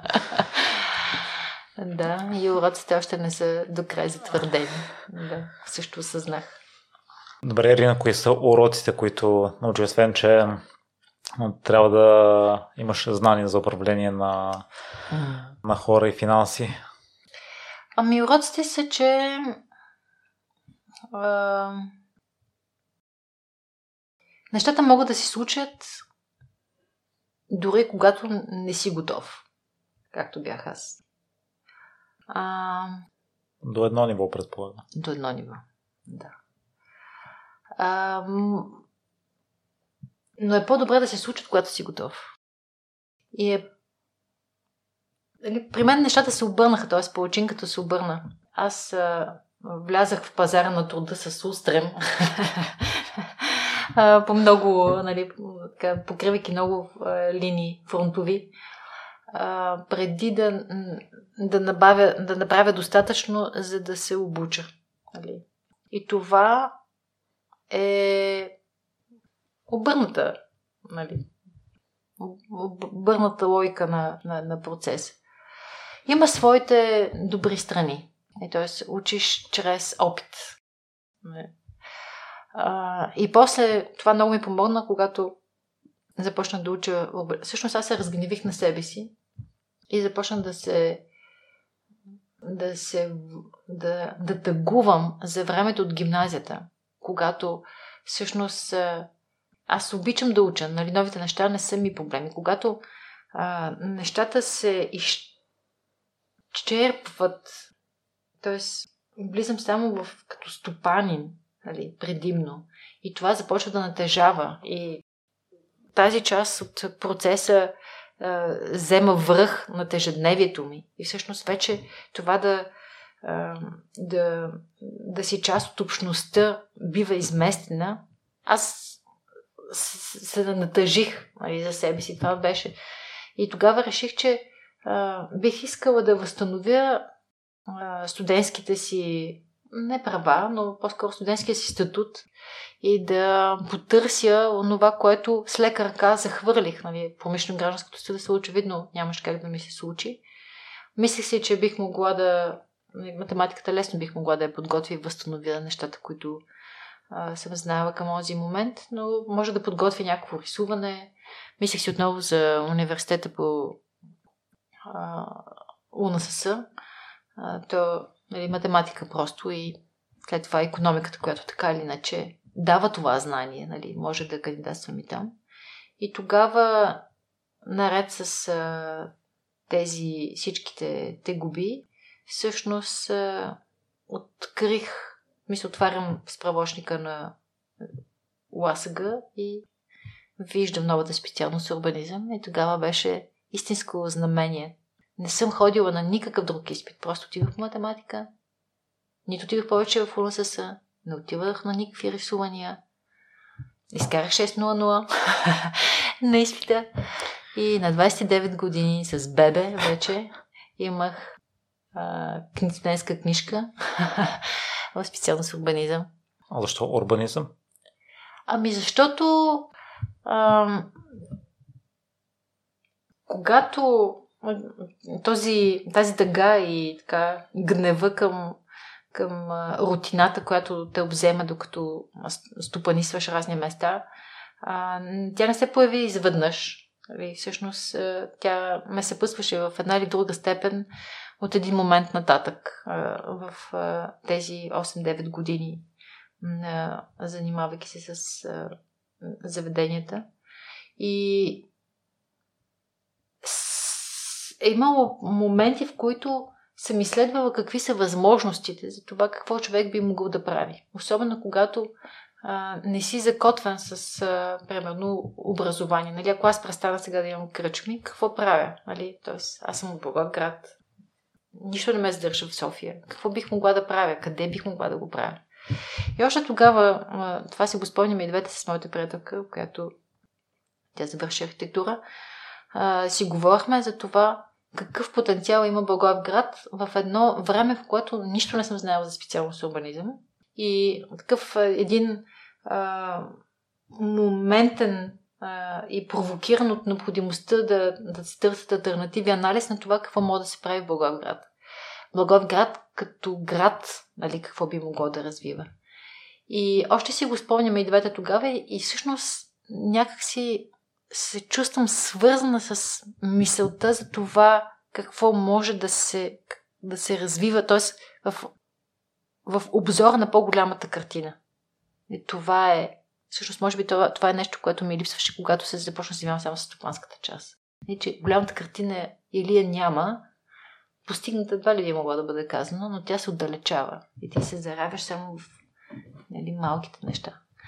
Така че урбани, нали, начина по който бяха формулирани а, посланията в този. Тя беше на средата, е така. Също, може би това беше голямо знамение, защото а, бидейки последна специалност в архитектурния факултет, тя се паше на средата на, на справочника. И той, книжка, нали, някаква така, естественият ход да се отвори беше на средата. И беше първото нещо, което аз видях, разглеждайки нали, този справочник, който по принцип знам, нали, просто за условията сега в случая и да видя какви са датите за съответните изпити. И беше а, истинско откровение, нали, някак си го виждаш и разбираш, че това е твоето. А, тогава бабата на моя син, която ми помагаше, ми се разсърди, защото аз бях споделила, че ще кандидатствам в ВИАС тогава, УАСГ, ще кандидатствам и в УНСС. И когато отказах да направя всичко друго, освен изпита по математика, тя каза, защо? Към аз съм сигурна. Не, не, трябва да отидеш на другите изпити. Но не го направих, така или иначе. И от тогава, попадайки, всъщност във времето на защо беше тежко в ПГС а, об, об, образованието, обучението? Защото това, което се случваше в строителния факултет, имаше своя антипод в архитектурния факултет, в който, както споделих, моята приятелка учеше архитектура и всъщност аз бях близко относително до... Тоест, може да наблюдавам отстрани как се случва общуването в архитектурния факултет и то беше много по-близко до това, което аз имам идея за общуване с преподаватели и колеги в гимназията Благоевград. И, и, и там, и по време на рисуванията, и по време на моделирането, и въобще в а, целият процес, за мен беше много романтизиран този момент. И може би това също даде своя а, тласък в избора ми, защото специално с урбанизъм беше и все още е част от актива на архитектурния факултет, освен специалност архитектура. А, и се занимава с, с би казал, с голямата картина. Нали, независимо на кое ниво ние ще погледнем. Дали на национално, дали по-малък мащаб, дали градско. Дори ако щете, когато става въпрос за подробен устройствен план, той пак се явява голямата картина на сградата, нали, отношение на детайлите, за които проектанта трябва да стигне а, за нея. Така че това е. Намерим, намерихме се с урбанизма заедно. Но опитността, която имах вече и разбирането за институциите и разбирането за а, как някои от системите работят по сложен начин, всъщност ми даде възможност да посланията, които биваха отправени от преподавателите, да ги приемам по-зряло, да го нарека така. Тоест на мен тези неща ми говореха в детайли какво си има предвид. Нали? Не. Като кажем РИОСВ, аз съм била в РИОСВ. Нали? Аз го материализирам. Като кажем РЗИ, и там съм била. Нали? А, като кажем общината или архива, и там съм била. така че а, различна е а, подготвеността, с която ти влизаш в един такъв. А, а пък а, специално с урбанизъм, тя е. А, би могла да подготви управленски кадри. Би могла да. Тоест, хората, които ще се занимават с управление след това, са добре подготвени, защото има набор от дисциплини, които включват такива елементи. Съвсем а, съзнателно е направен подбора на дисциплините. А, има сериозно дял на а, економическите дисциплини също. Тоест, по няколко направления аз имах общо, нали, вече през моя опит, а, с тази част от, от а, дисциплините и ми беше и лесно, и полезно, и ми позволи да си наместя частите от пъзела, които липсваха при мен по обективни причини, защото просто не, не ги бях учила. Другото нещо, което ми даде урбанизма, беше а, личната ми амнистия към себе си. Защото всъщност а, аз не. С... не бях си простила за това, че този ша, не шанс, ми тази възможност, която лових, ня доведе до успешен край в смисъла на успеха, който всички. Тя беше успешна за мен персонално и лично, но от гледна точка финансова категорично не беше. Нали, включително за, за семейството. Да. А защо за теб е била успешна? Ами защото научих много неща, макар и да беше болно и болезнено от цялата работа, но това пък имаш някакъв опит, нали, който ако не го преживееш, да, колкото да го разказвам, не изглежда как да кажа, не разглежда цветен, не изглежда толкова значим, пък за мен си е значим. Много битки а, съм спечелила, малки, но накрая, ако целта е била моята независимост от позицията, от която аз тръгнах, това не го постигнах. Не? Така че не, не бях удовлетворена в личен план от постигането на целта. Тя не беше постигната. Така че, но пък тогава един от преподавателите, който ни четеше а, градска економика, който беше економист и каза абсолютно нали, като послание, не беше в личен разговор, беше по време на лекцията. Всъщност предприемаческата дейност е свързана с това да се проваляш и е важно после да можеш да станеш. Тоест, ако си продължил, значи провала просто е научен урок. Нали? Няма причина да, да потъне скръп и да се предадеш, нали, че нещата не си се получили. Може пак да ти се случи. Нали? Отново трябва да успееш да, да видиш онова, заради което си заслужава да, нали, да продължиш напред. Да станеш, да паднеш, ще се тая. Нали? Това е положението. Така че всъщност разбрах, че моят случай не е уникален. Че това е нещо, което се случва и това е обичайния начин, смисъл, обичайния ход на едно такова събитие. Няма нищо страшно, а, нищо безкрайно укоримо в това да не си постигнал целта си економическата, която си си поставил. Е, просто можеш да опиташ пак. Така че и тогава се освободих от вината към себе си. към семейството си още не съм, но... Защото една част от цената я платиха те. Е... Това така. Ирина, да, аз това осъзнах напоследък, че е важен процес и това постоянно да се развиваме и това, че ти си станал и си се развил в други сфери също е много похвално и Другото, което чух наскоро и ти ще ми кажеш дали е така, решенията се оценяват в момента на вземане на решение, не вече след последвалия резултат, защото аз след това ще попитам, когато си затънал в блатото и не виждаш какво става, реално погледнато не можеш да вземеш, може би, най-оптималното решение на някой, който гледа отвън. И в връзка с вземането решенията на момента, сега като се върнеш назад, в а, момента, в който си взел решение, има ли някой, който си знал, че е изначално? Е грешно. Или, да, грешно или неоптимално. Да си се подвела с един идеалист. А, ами, о да, има решения, които а, има много бариери, които стояха пред мен, личностни, които всъщност са мотивирали вземането на решения. Едно от тях е също не уникално, разбира се, желанието да бъдеш а, нехаресван, одобряван и прият.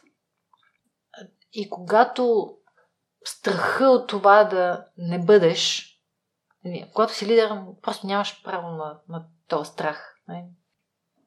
Нали, като те е страх, не ходи в гората. Мисля, защо се пънеш. А, така че това е нещо, което оценявам, че е ужасно много ми е пречило у годините. Трябваше ми време да разбера, а, че това всъщност ме спира.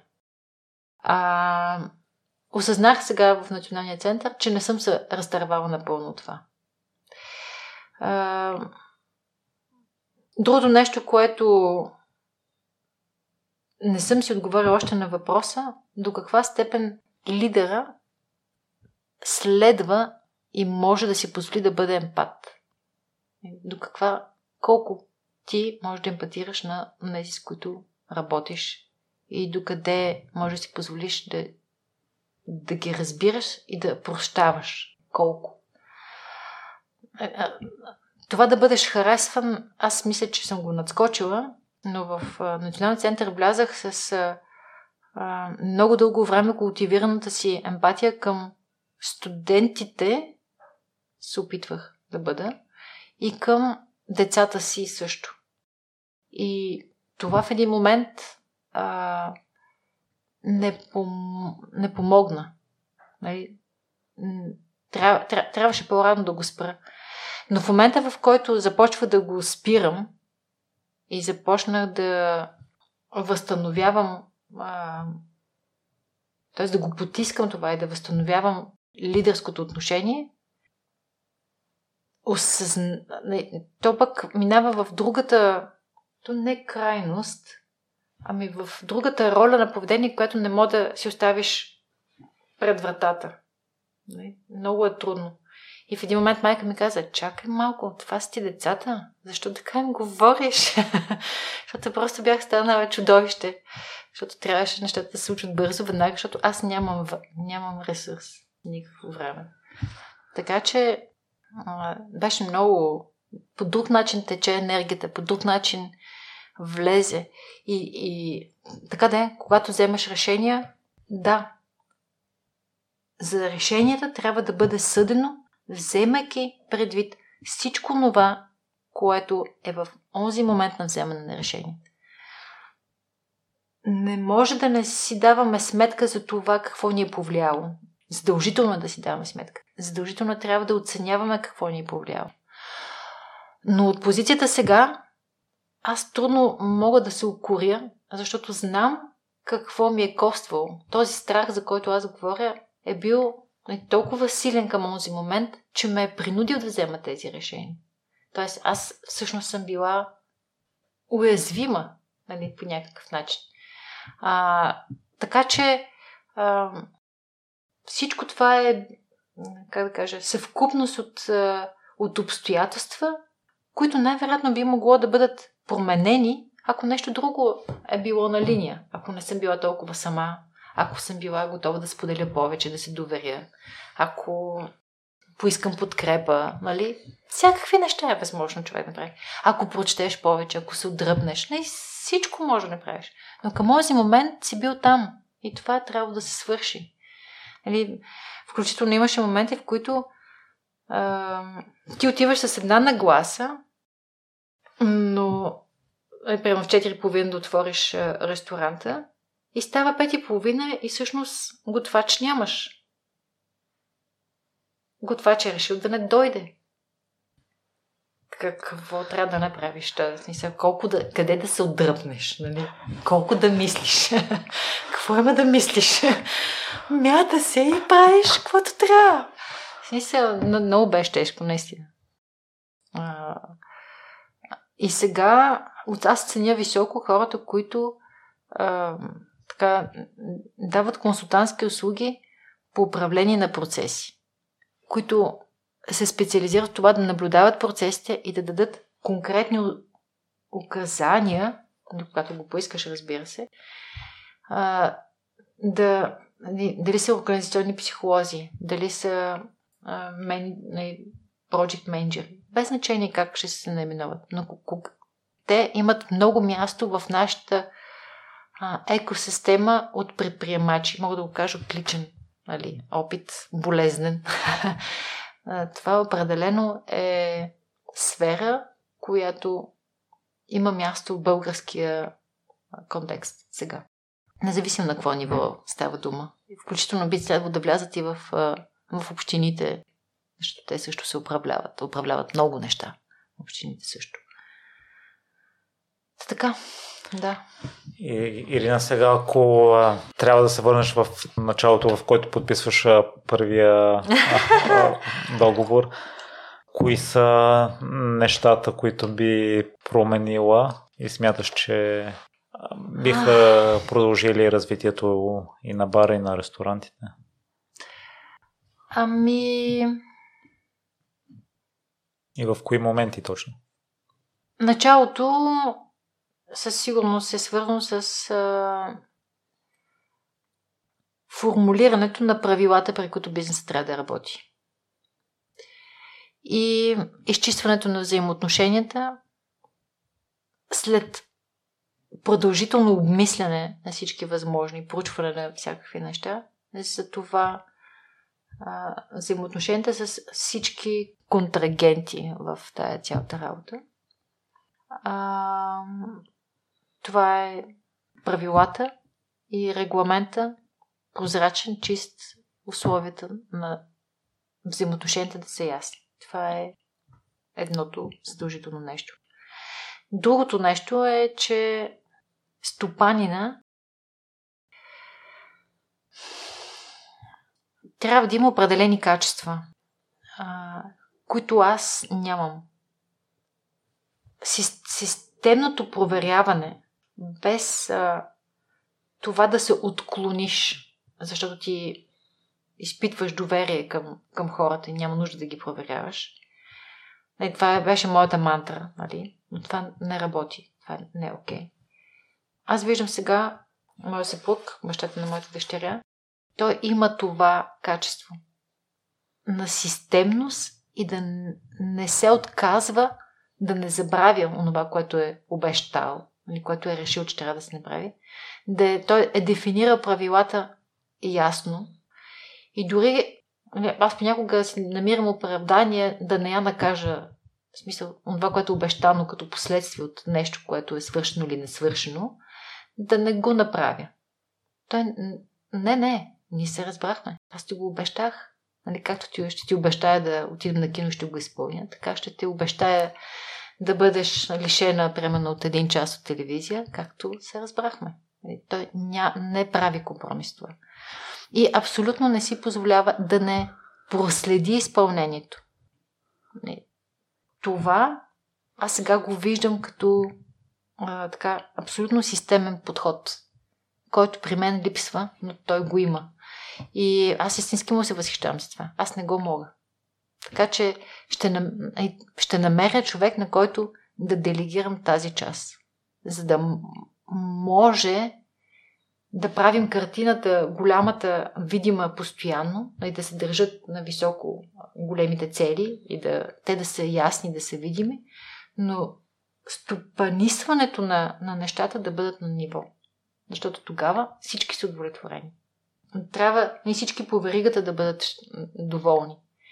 А в един момент се оказа, че а, слабото звено по отношение на удовлетвореност и, и натрупване на, а, нали, на, на възмездието съм аз. Всички по веригата са доволни, с изключение на мен. Аз обрах нали, големия пешкир. Така че това е, бих направила сега. И въпреки, че го знам това, не направих достатъчно, не бях достатъчно смела в Националния център по отношение на да постигна ето този на и правилата, да се да, да намеря човек, който да да ме подкрепи в спазването на правилата. Да, ми нямаше как да стане, не? Да. Други неща, които би променила в, ага. в ресторанта, има ли? Ами, не, не. Те бяха вихрени, вихрени моменти. Всъщност аз забравих да споделя, но а, в някакъв момент имаше едно лятно приключение, което благодарение на ни мои приятели, които а, дамата е от Сузопо, а, тя а, така, заедно с баща и решиха да а, предоставят вътрешния двор на къщата си за пицерия. Всъщност това беше моето извън Софийско приключение, която пицерия към този момент, в който дойде това предложение, беше само двор с работилница. За да стане пицерия, трябваше да стане съответ, т.е. да има съответната трансформация. И аз с целият екип Софийски се метнахме и отидохме там да правим и това. Нещото, което ме извади от балона, в който живеех и затова постоянно сега повтарям общностно и създаване на свят, че това абсолютно разчупи на приключението ми в Созопол представата за това какво е заведение. Защото там, бидейки динамичен поток, е, постоянно сменя се, а, нямаш как да се затвори а, кръга от човеци. То няма нужда да се затваря кръга от човеци, но по-скоро да се създаде усещането за, за общност. И по-скоро беше много вихрано а, и много динамично. И това е по-скоро типичния пример нали, за е, едно място за хранене. И аз не бях готова за това нещо тогава. А, така че а, опита ми по-скоро, това, което ме, продъл... ме накара тук да продължа толкова дълго, е именно в София, е именно това, че тези места бяха като инкубатор за, за общуване, нали? като място, като средишни места, на които хората се събират. Ако беше типа Созополската кръчма, когато всъщност ти си единствено стопанин, тогава не би, не би било толкова дълго. Така че, ако, ако ме, трябва да кажа какво бих запа, какво не бих променила, това е тази възможност, която абсолютно не е мислена, тя не е а, планирана. Тя просто се получи, не е без усилията на, на Цецо. А, така че, така че, да, това е но това е големия шанс, нали, който някак се случи. Ирина, след, след това си била и директор на Центъра за териториално развитие и там а, не си успяла да върнеш а, значимостта му. Да. Защо? Ами... Освен на това, което сподели, че и там не си успяла да делегираш нещата, в които не си толкова добра. Да.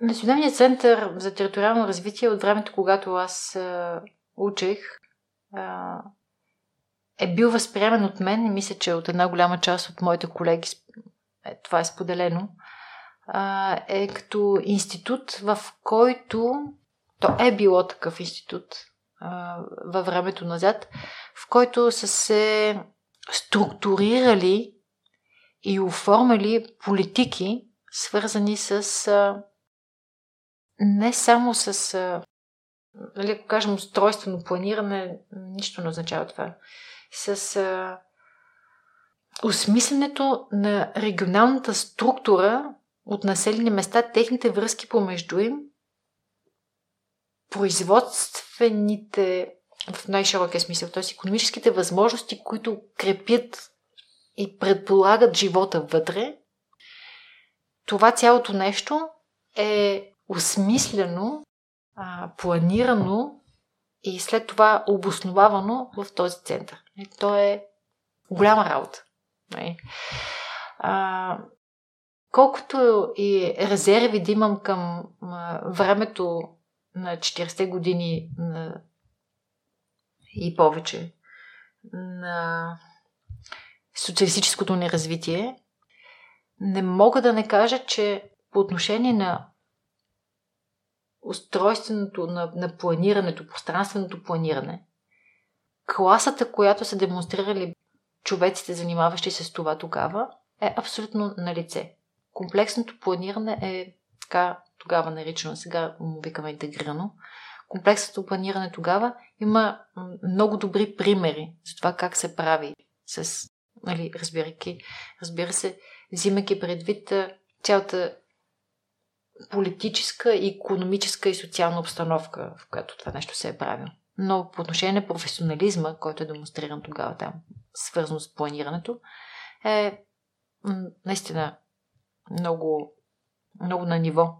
Така че, когато аз а, така, си мисля за, за тази институция, за мен това е много високо място, много а, ценено място. А, поредица от събития всъщност са, са лишили от звездния миг, не, не е миг, защото да, не е звездния миг, ами от тази системната подкрепа, която един такъв институт трябва да има, а, респективно функциите, които той трябва да бъде да изпълнява, са осъзнати от онзи, който трябва да му възлага. Това е министър на регионалното развитие и благоустройството. Но неговата работа може да ползва мисля, че няма министерство, което да мога да изключа. А, тази цялата, това разбиране, тази подкрепа и, и давайки им задачи и подкрепа чисто всякаква друга, във времето е прекъснала. Те е оставено това нещо да работи като, като търговско дружество и трябва да се справя с пазарни условия, но едновременно с това има ангажимент и към Министерството на регионалното развитие и благоустройството и нито рак, нито риба. Нали, цялата тази история. Във времето на прехода е ясно, че решенията са взети под натиска на преходните неща. А, и аз много добре знам от споделен, споделените, макар и малки а, части от, от историята, от професор Троева, която в продължение на 11 години води този център. И последните години всъщност той беше в своя а, така а, звезден период, а, сравнени с последните 30. Нали. Много неща се бяха направили там. А, благодарение на нея, благодарение на нейната воля, благодарение на нейната комуникативност, благодарение на нейната а, работоспособност. Така че тя е сред хората, които ще останат абсолютно видими човеци, абсолютно силен човек, истински локомотив, както я сравниха, а, когато тя почина. Това беше, нали, влака сега е делерирал, защото локомотив също го няма. Така че това беше аналогията, която се направи в центъра тогава. А, така че аз поех тази задача, след като професор Троба беше подала така, своята молба да бъда освободена. Поех тази задача и не знаех колко време имам. Също това беше изпълняваш длъжността, такава беше формулата, до момента, в който се проведе конкурс. Който конкурс трябваше да се проведе, т.е. ако беше обявен в момента, в който аз поех, до два месеца трябваше да приключи. И с това, нали, аз ще да съм изпълнила ангажимента формалния, да има някой, който да стопанисва мястото до избора на, на човек с право да, да прави това. А, така че за мен беше, нали, аз отивам на едно място, което смятам за изключително. А, в, знам какви неща, т.е. той е било с 300 човека, хора а, ангажирани а, с много и различна експертиза сред тези 300 човека. А, нещата, които са се правили тогава, а, така са имали отношение към повече сфери. И много ми се искаше да се разшири. Тя професор Троева категорично това е, беше заложено, имаше го а, и като идея, и като нагласа. А, и заради последните задачи, които центъра беше изпълнил, каквато е морския пространствен план, нещо, което никога не е правено в страната, а, но вече беше факт, защото професор Троева беше вложил цялото си усилие а, и комбинативност да събере а, чудовищен екип от а, хора. 30 човека с различна експертиза. Беше отстояла това нещо да се прави в а, а, този национален център за териториално развитие, защото всъщност е пространствен план. Това е основната логика и това е водещия момент. Така че беше направена вече екологичната оценка, едно много така предизвикателно а, изследване, което трябваше да се образи и онова, което се предлага в, в, нали, като бъдещо развитие, по какъв начин ще се отрази. Така че, наистина, много неща бяха направени и е много трудно е да имаш високата цел, висок идеал, а, да наследиш някой, който е толкова силен, с много а, проследим, ясно видим път, професионален и лидерски, нали, ако трябва да го кажем. И аз се озовавам там. Една част от колегите, които вече бяха под мое ръководство, са ми били преподаватели. Али малко е, е странна е работата. Една част от тях ми повярваха, друга категорично не.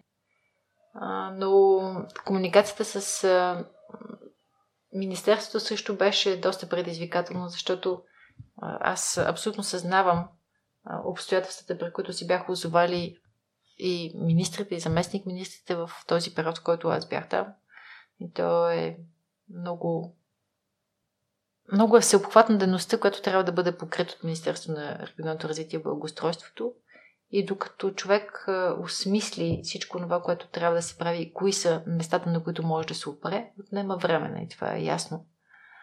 А, така че тежка е тази, тази ситуация и когато искаш да променеш неща, защото видимо има нужда от промяна, а това с опита си, който вече разказах, е видимо, че има нужда от промяна, но пък искаш да бъдеш достатъчно коректен, защото ти не си, не, това не е на баща ми да вземам аз решение. Това е търговско дружество. Действително трябва да се е, управлява по правилата на под предприемаческите правила. Трябва да си изкарва прехраната това, но в същото време е 100% собственост на Министерството на регионалното развитие и благоустройството. Но няма никакви финанси, които да идват от него. Нали, няма и свободни поръчки, за които да се кандидатстват. Така че беше една много тежка а, следваща ситуация. И момента да благодаря на министър Шишков, който му освободи. Каза, че вече няма нужда от моите услуги. И така да е. Центъра наистина и като институция има нужда от това да работи много тясно с министъра. Трябва да има доверие помежду им. И всеки един министр трябва да направи така, че онези институции, които му помагат да си свърши добре работата, да бъдат натъкмени по най-добрия начин. И аз естествено в моя случай не се наблагодарих, защото борбата беше вътрешна, беше навън, ли беше и с идеала, който си поставяш, и с наследството, което си поел да носиш, нали, изведнъж годините станаха много-много. А, а пък а, инструментариума никак не беше много. И ограниченията също. Може човек просто да каже, ми, ако министерството има нужда, ще ме потърсят, аз няма да стоя на стендбай, ще правя някакви неща. Но аз не съм такъв човек, смисъл. Бях решила, че ще търся. Той ще бъде максимално коректна, но това, разбира се, да оставя в един. Всъщност, тък трябва да споделя, че докато четах една от книгите на моята дъщеря, фентази, роман в три части, с, имаше една мисъл, т.е. един съвет, който даде един от тайните агенти, обучаваш друг. Всъщност, трябва да овладееш, и той каза, трябва да овладееш изкуството да чакаш. Фокусирано. Да правиш само това. Да наблюдаваш и да мислиш само за това. Но, в момента, в който дойде момента, трябва да можеш да натисне спусък. Защото може да си останеш да чакаш, нали, да наблюдаваш, без да направиш следващото движение. Тоест тези двете неща трябва да бъдат едновременно. Трябва да можеш да изчакаш, нали, да прецениш, да се фокусираш, но не бива да ставаш лени, в смисъл да те погълна чакането. Трябва да можеш да действаш след това. Така че аз мисля, че бях в периода все още на чакането. Не мисля, че беше дошъл момента да натисна спусъка. Нали? А, надявам се, с много стискам палци, тази институция да бъде осмислена като нужна и трансформирана по най-добрия начин. За да, защото аз съм убедена, че има нужда от нея. Знам какво тя може да прави. Знам какво тя следва да прави. Смятам, че Министерството би имало полза от нея, макар и да не знам до каква степен се разпознава сега като такава. А, така де, има ресурс в нея, има потенциал. Може да се работи в това. Но това е от местата, в които ако има шанс, можеш да правиш промени. Но не е достатъчно да бъдеш директор сам. Трябва да има взаимодействие. Нали, не е достатъчно. Другото нещо, което много тежи, е всички очаквания, които има към теб. Защото всъщност нали, аз освен идеалист, нали, т.е. идеализма върви с революционерството. ръка за ръка. Не винаги успявам да покривам високите нива на революционер, нали, да бъдеш революционер. Но т.е. не е достатъчно да, да и за министъра е по същия начин. Нали? Не е достатъчно да станеш министър, за да можеш да почнеш да правиш промени. Трябва да има общо взаимодействие. Не може да бъде сам. Няма как да стане това. А, така че и трябва. Ние вече сме в постоянен дефицит на време. И в личностен, и в общностен план. Така че не можем да си позволим много дълго време да си натъкмяваме нещата. Трябва да сме по-бързи в това. Но същото време това не трябва да е за сметка на обмисленето. Нали, защото иначе блатото ни чака. Е, са, тук е, готово е. Сами сме си го стъкмили. Много добре. Така че да.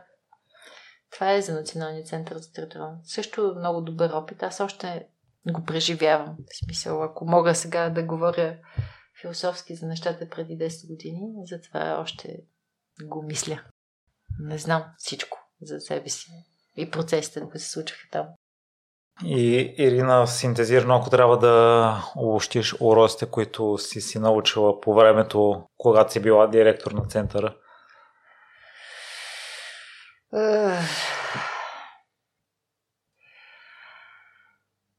Още не ги знам всичките.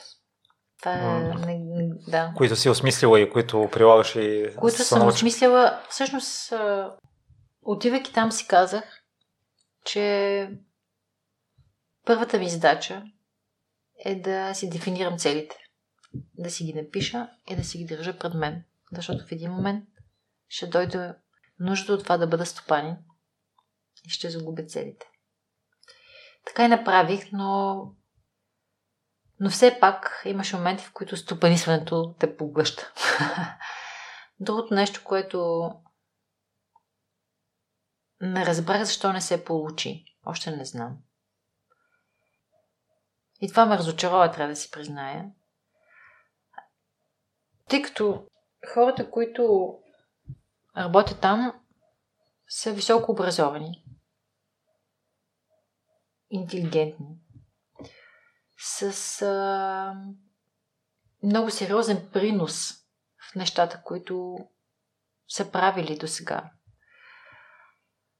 И аз подходих с уважение и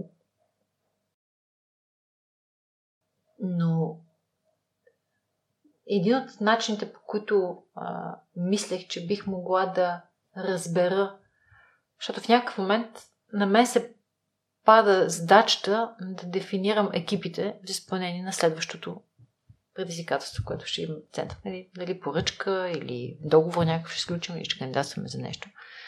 Тоест аз трябва да познавам детайли, или поне относително, а, кой в каква роля би могъл да бъде натоварен в следващия екип. И по тази причина, за да мога да имам яснота, предложих форма на срещи работни, в които всеки един нали, да се включи, участвайки с в началото с каквото той избере, после с каквото му се възложи, за да представи нещото. Още повече, че а, в момента, в който аз се озовах там, имаше голяма задача, която предстоеше да бъде а, раз... в смисъл, не трябваше да се кандидатства, но за да... тя беше много голяма. И човек трябва да се подготви. В смисъл, всяка организация трябва да се подготви, ако смята да кандидатства. И бяха включени нови неща от новия програмен период. Нали? Все неща, които трябва да, да положиш допълнително усилие, за да си сигурен, че това знание го имаш, за да можеш да го сложиш после, където му е мястото, когато дойде време за изпълнението на тази задача. И беше идеалният момент да а, се сръб... Тоест, аз да се сработя с екипа и да съм в състояние да, да взема решенията правилно след това. И имаше отпор от една, от една част от хората за участието в, тази, в този, този формат. Някак си ги обиди това. Не знам защо. А, нали, опитаха се да го свалят до категории като все едно нали, аз изявявам като медиатор, то и такава е моята роля, нали, така или иначе. Тоест аз трябва да по някакъв начин този процес да го фасилитирам, нали, трябва някой тях да ги прави. Другото нещо е, че ние не сме студенти да имаме семинар, в смисъл да пък. А то е просто форма, в която някой представя това, което в неговата тясна специалност а, е ново и всички други да го имат предвид, защото всъщност ние правим интегрирани неща. Нали? Те не са свързани само единствено с тясната специалност някому, а всеки допринася за това, което трябва да бъде изготвено. И ми се струваше съвсем логично. И всъщност в един момент разбрах, че а, отново, независимо колко високо квалифицирани и интелигентни са хората, всъщност типовете, които стоят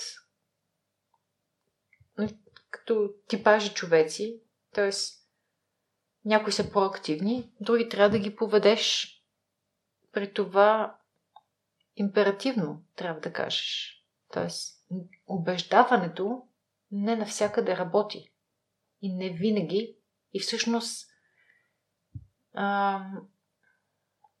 моя подход на емпатия и разбиране и, и нали, не знам си още какво, може би беше изтълкувано като слабост, други може би като не, не знам. Беше странно. Защото ам, в моят, бидейки директор, в по-силовите методи също се разпознаваем подход. Нали? Има начини по които. Но аз не ги избрах и това не ми спечели уважението. Което е странно.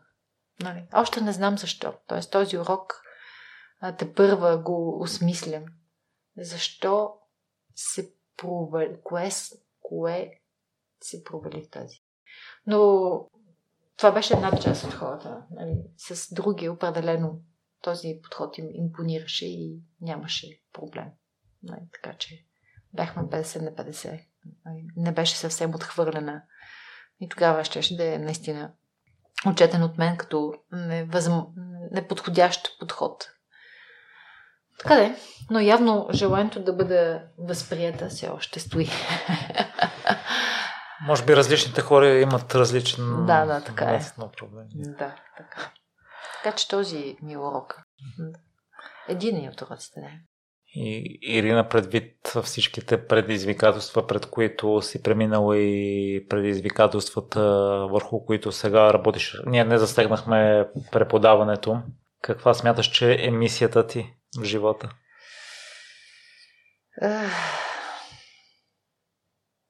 Да бъде идеалист. Не, това е шега. Както е шега, така и не е шега. Всъщност, Аз смятам, че съм добра в това да, да усещам и да виждам напред. малко.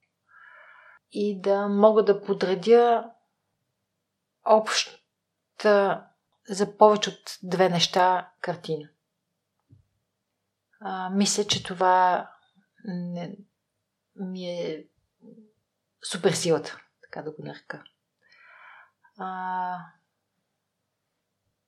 и това си мисля, че е да, другото нещо, което не съм си мислила, че някога може да бъде моя слаба страна, но се оказа, че може, е това да бъда да се стремя да разбирам човеците от среща и да категорично да не ги съдя. И това опазил ме Господ. Отдавна съм се си мисля, че съм се освободила от това. А, а по-скоро да се опитвам да ги освен да ги разбирам, да ги подкрепям, когато ме помолят за това. Опитам се да се събера и да не, да не предлагам помощ наляво надясно, защото това е определено е лоша страна на една от негативните страни на общуването би могло да бъде предлагането на помощ непременно и веднага и сега и даване на решение. Но да, да давам подкрепа, когато някой поиска. Така че това е. Другата мисия е да. А, тя е свързана с преподаването. И тук вече ролята на добър стопанин няма на кого да е делегиран. Трябва да си я свърша аз. И това е важно за студентите. И за мен е важно.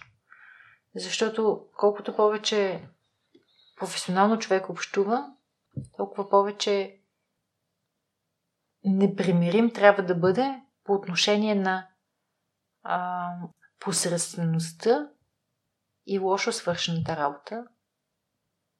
И когато някой може, но не го прави,